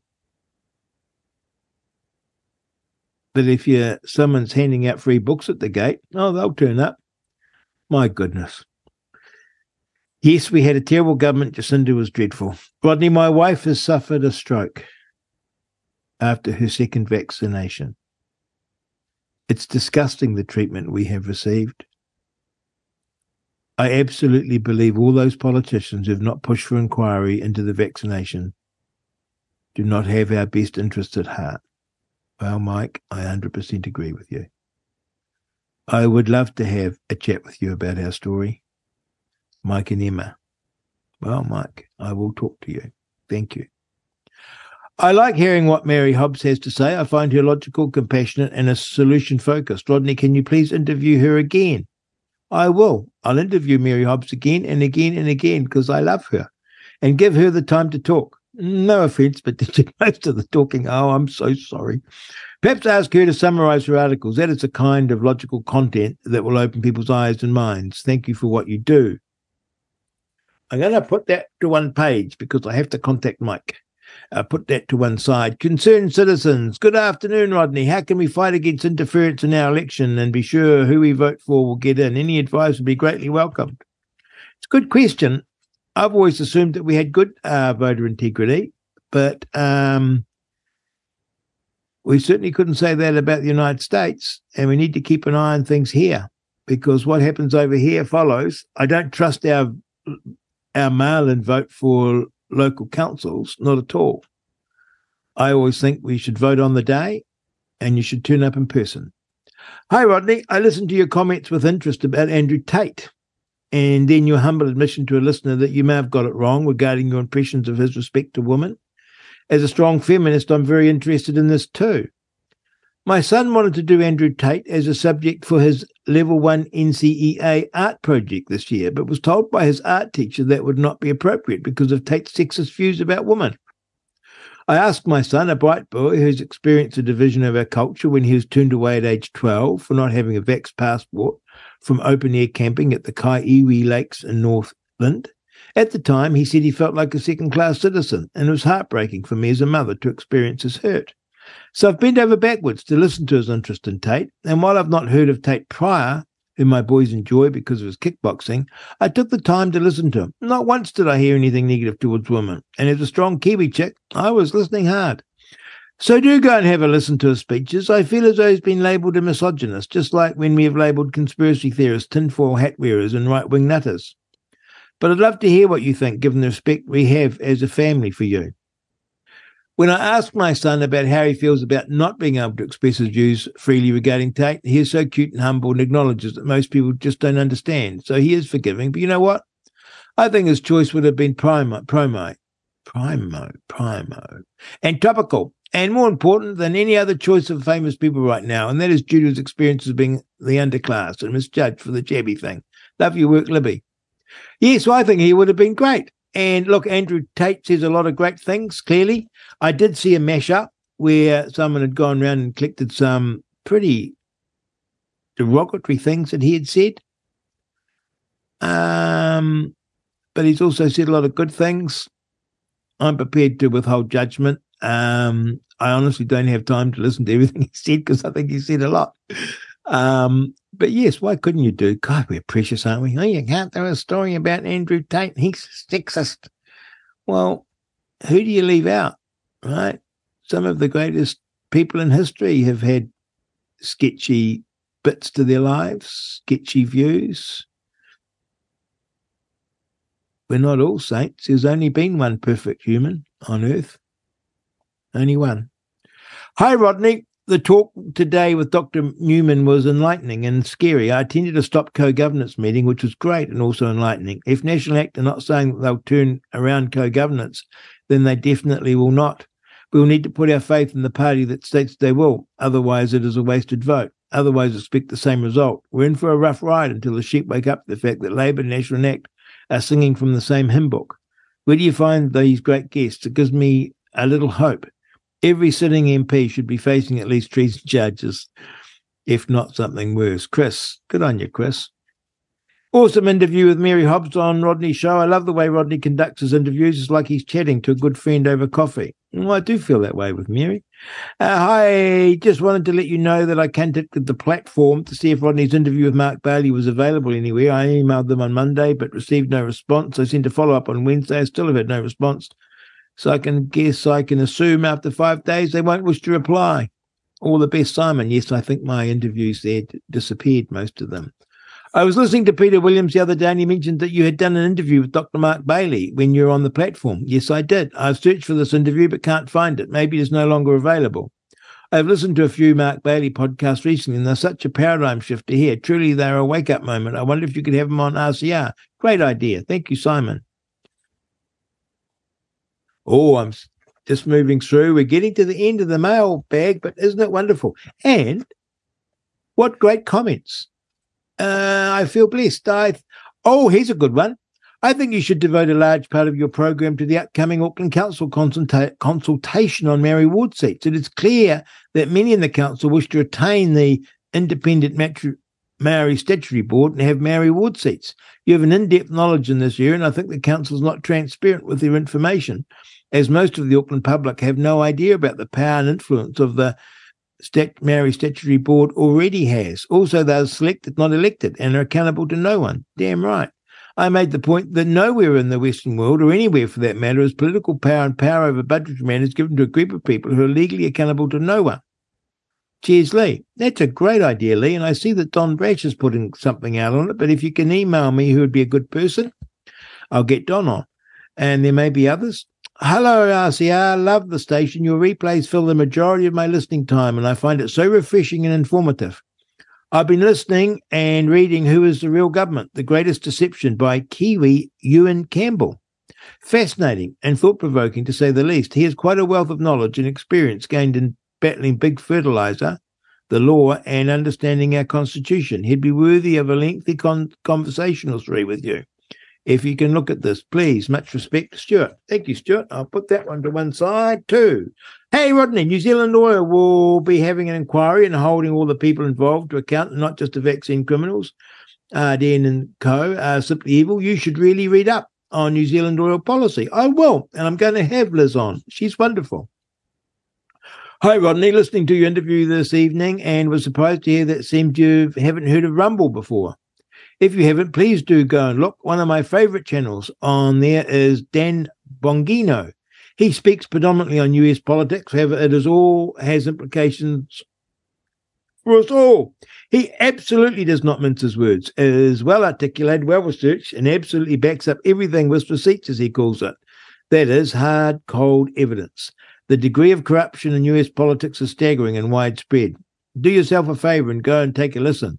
As some background, Dan Bongino is a former New York cop, U.S. Marine. He was part of the Secret Service detail protecting Obama, and he's a degree in psychology too. That is, he's been around the block a few times and has his head screwed on straight. Well worth listening to. Thanks, Graham. I have heard of Rumble. I've been on Rumble and I have listened to Dan. He's great. So um, I agree with you and thank you for that. Hi, Rodney. Just responding to your oversharing in terms of who you'd vote for. Please, please take a look at Liz Gunn and her New Zealand Loyal Party. She's her head screwed on straight. I've been fighting the good fight for the last few years. Has written off as a conspiracy theorist, despite being proven right time and time again. And finally, last but not by no means least, she genuinely cares about this country. Take a look at their website. And yes, Liz Gunn is promising a full blown inquiry into this scamdemic and the deliberate attack on our economy and way of life. We're going to get Liz on. She's great. Vote New Zealand Loyal, the only party offering you what you want. Check out their website for policy and candidates. And from Alan, hi Rodney, that was a great show with Ali Cook and Muriel Newman. You're getting a great grip on being a radio host. Oh, that's so sweet. Thank you. Thank you. I really loved the track played at the end of your show. I tried to identify it but couldn't. It was a country song about the devil which made me smile. What was it? Looking forward to seeing the River of Truth too. Clever title and something else to produce some balance in our lives. Alan.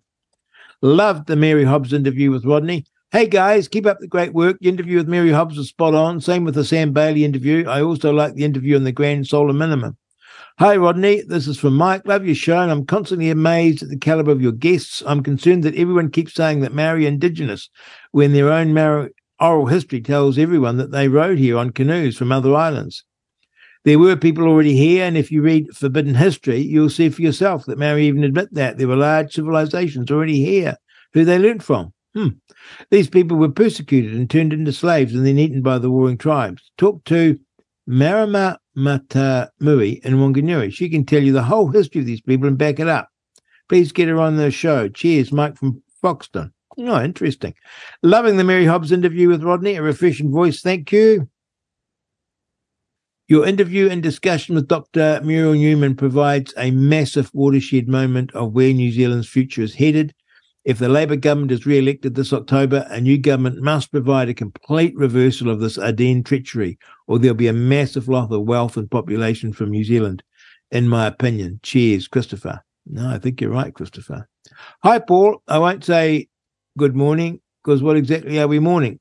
Ah, Love the chat Rodney Hide last week with Mary Hobbs from Mount Cook. She writes great articles for the Daily Telegraph. Keep up the outstanding work also, Jerry. Hi, Rodney. I love your work and your guests have a lot of fabulous things to say. However, could you please stop interrupting your guests? They're on a roll and yet you interrupt and mansplain to us what's been said or interject with your stories. I get confused with who's interviewing who. And please, can you let your guests speak, please? Thank you. Well, I think that's three or four. So I've got the message. I need to sit back a little more. Thank you. Uh, from Bill, with all due respect, perhaps you've chosen the wrong single issue. Why? My single issue, remember, is a inquiry into the vaccine injured. Parliament mandated the jab, so why would you suggest a proper inquiry when it will be a whitewash? For sure, the people on that commission will exonerate all concerned. New Zealand Loyal has humanity, bravery, and courage. They're minor, but they have integrity. They were not in Parliament, and you haven't even mentioned. I don't want inquiry. I don't trust Winston or any of them, and their promises mean nothing. What's needed is, as Kathy Jameson and Kathy Jameson implied, is a court case that proves wrongdoing, harm, and accountability, separate from Parliament, that does not want to be held accountable. Best regards, Bill. Oh, I think you might be right, Bill, but think of this. You've got more trace faith in the judiciary than I do. I don't trust the judiciary to find against the government, I'm afraid. And last one from Mitchell. You can't have it both ways. Voting for a party that is assured of getting in and having an inquiry on the injuries and deaths from the vax when all the parties that are in Parliament now voted for and supported it to the hilt to mandate the vax jabs. Do you think they will ever happen with Chris Bishop and Chris Hipkins, who were their party's pro vax heads? And none of the parties came out and talked to the protesters? My God, Rodney, a government that admits its mistakes? Never. Why not have a conciseness and vote for a party, have a conscience and vote for a party that has virtue instead of sending any party that promoted the death jab and putting them back in Parliament and you wanting change. How does sending any party in Parliament now back to do the same evil deeds that they've already gotten away with to do it again? I'm with you, Mitchell. I struggle to vote for the existing parties given what they did. I really do. That was mailbag. How wonderful. Thank you. And please text me 2057, email me, inbox at realitycheck.radio. This is Real Talk with Rodney Hide on Reality Check Radio. I love the feedback and I'm getting what? Broad shoulders? Because even the criticisms I feel are sent with love for each other, for the show, and for the community. So thank you. Thank you so much for listening. This is Real Talk with Rodney Hide. Tuesdays and Thursdays from 10 a.m. You're on Reality Check Radio. It's Real Talk with Rodney Hide. I'm trying very, very hard to support and to like Mr. Chris Luxon. Why? Because I want rid of this government so badly. And it would mean that Mr. Luxon is going to be Prime Minister. And I like to like and support Prime Ministers just because it's our country and they're our leaders and we have chosen them. But I struggle earnestly with Mr. Luxon. And this one, I've mulled this over because he came out and said that those that are thinking that it's an election issue about toilets, talking toilets, and men accessing ladies' toilets is an election issue on another planet, or should be talked about in this election on another planet. Well, I'm one of those, Mr. Luxon, and I'm not on another planet. I'm on this one. And Mr. Luxon, your caucus and you voted for this. You support this. And when we come along and say we object, you dismiss us as on another planet.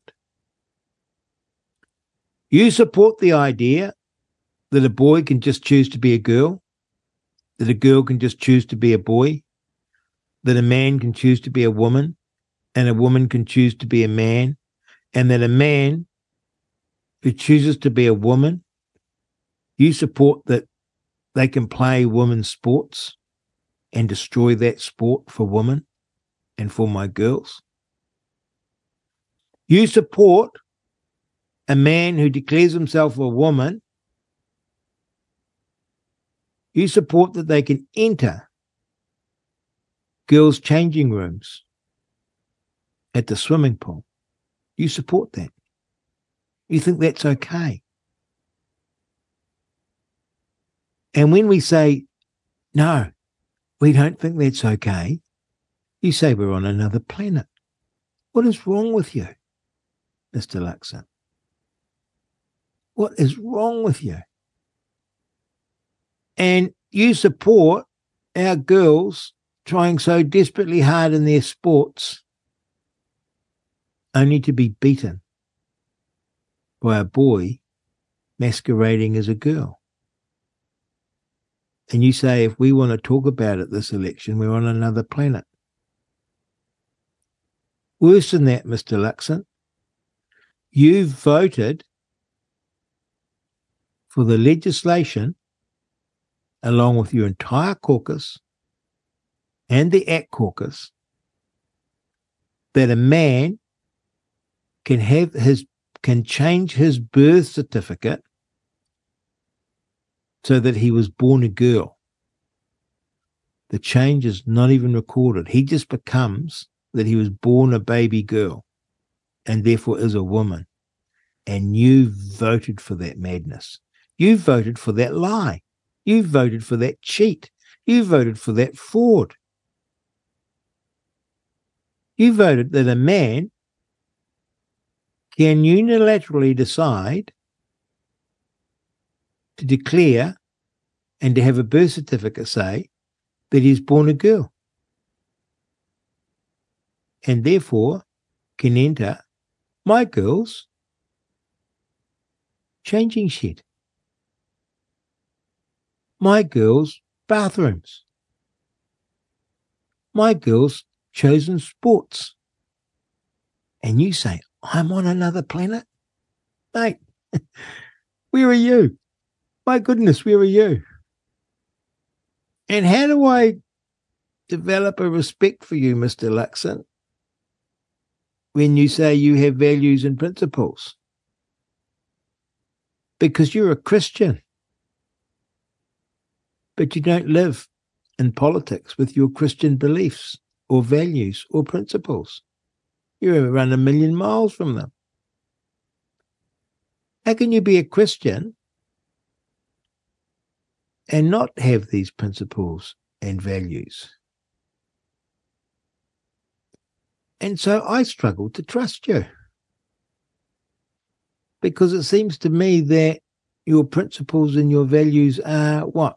Flexible, marketing, what you feel you need to say, what voters you think want to hear you say, what the Wellington bubble thinks, what a certain cohort of young women think, and you match your utterances to that.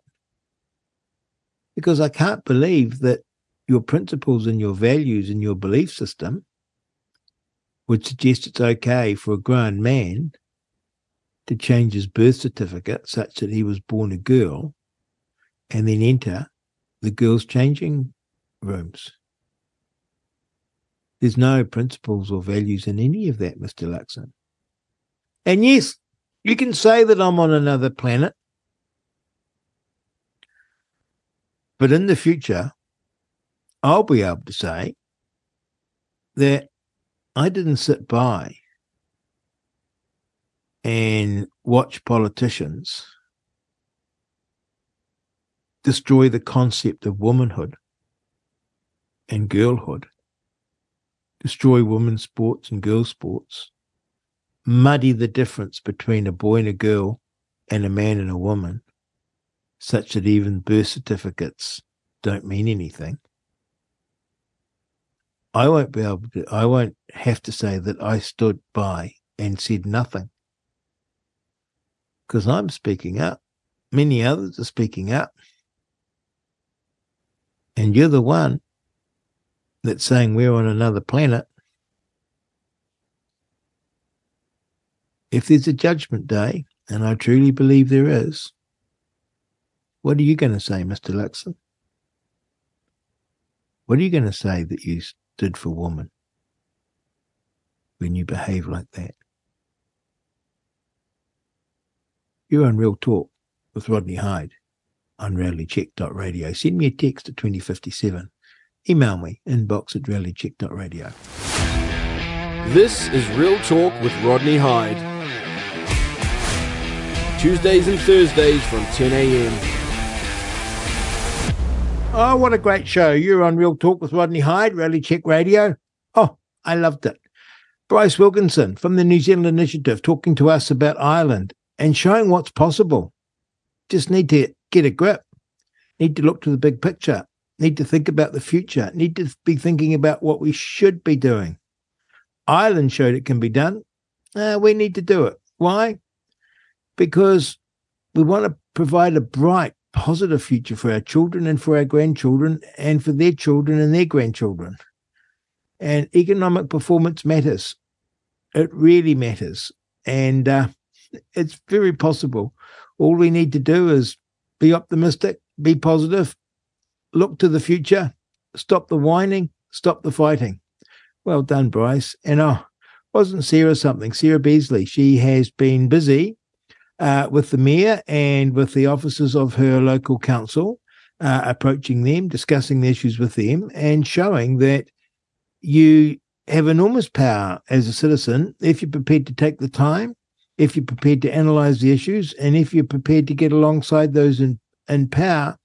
And I could readily tell with Sarah, she has a wonderful approach to her that if she approached you as a politician, you would listen to her because she didn't wouldn't be approaching them to score points or to try and push an agenda. She was a very she'd be very, very genuine. Makes a difference. Go citizen power. Go Sarah. I loved it. We need more Sarahs in the world. We'd have a better country. Uh, thank you for listening. You're on Real Talk with Rodney Hide. It's Reality Check Radio. Oh, and remember, send us a text 2057. Email me, inbox at Reality Check Radio. It's lovely having you along. You've been listening to Real Talk with Rodney Hide on RCR Reality Check Radio.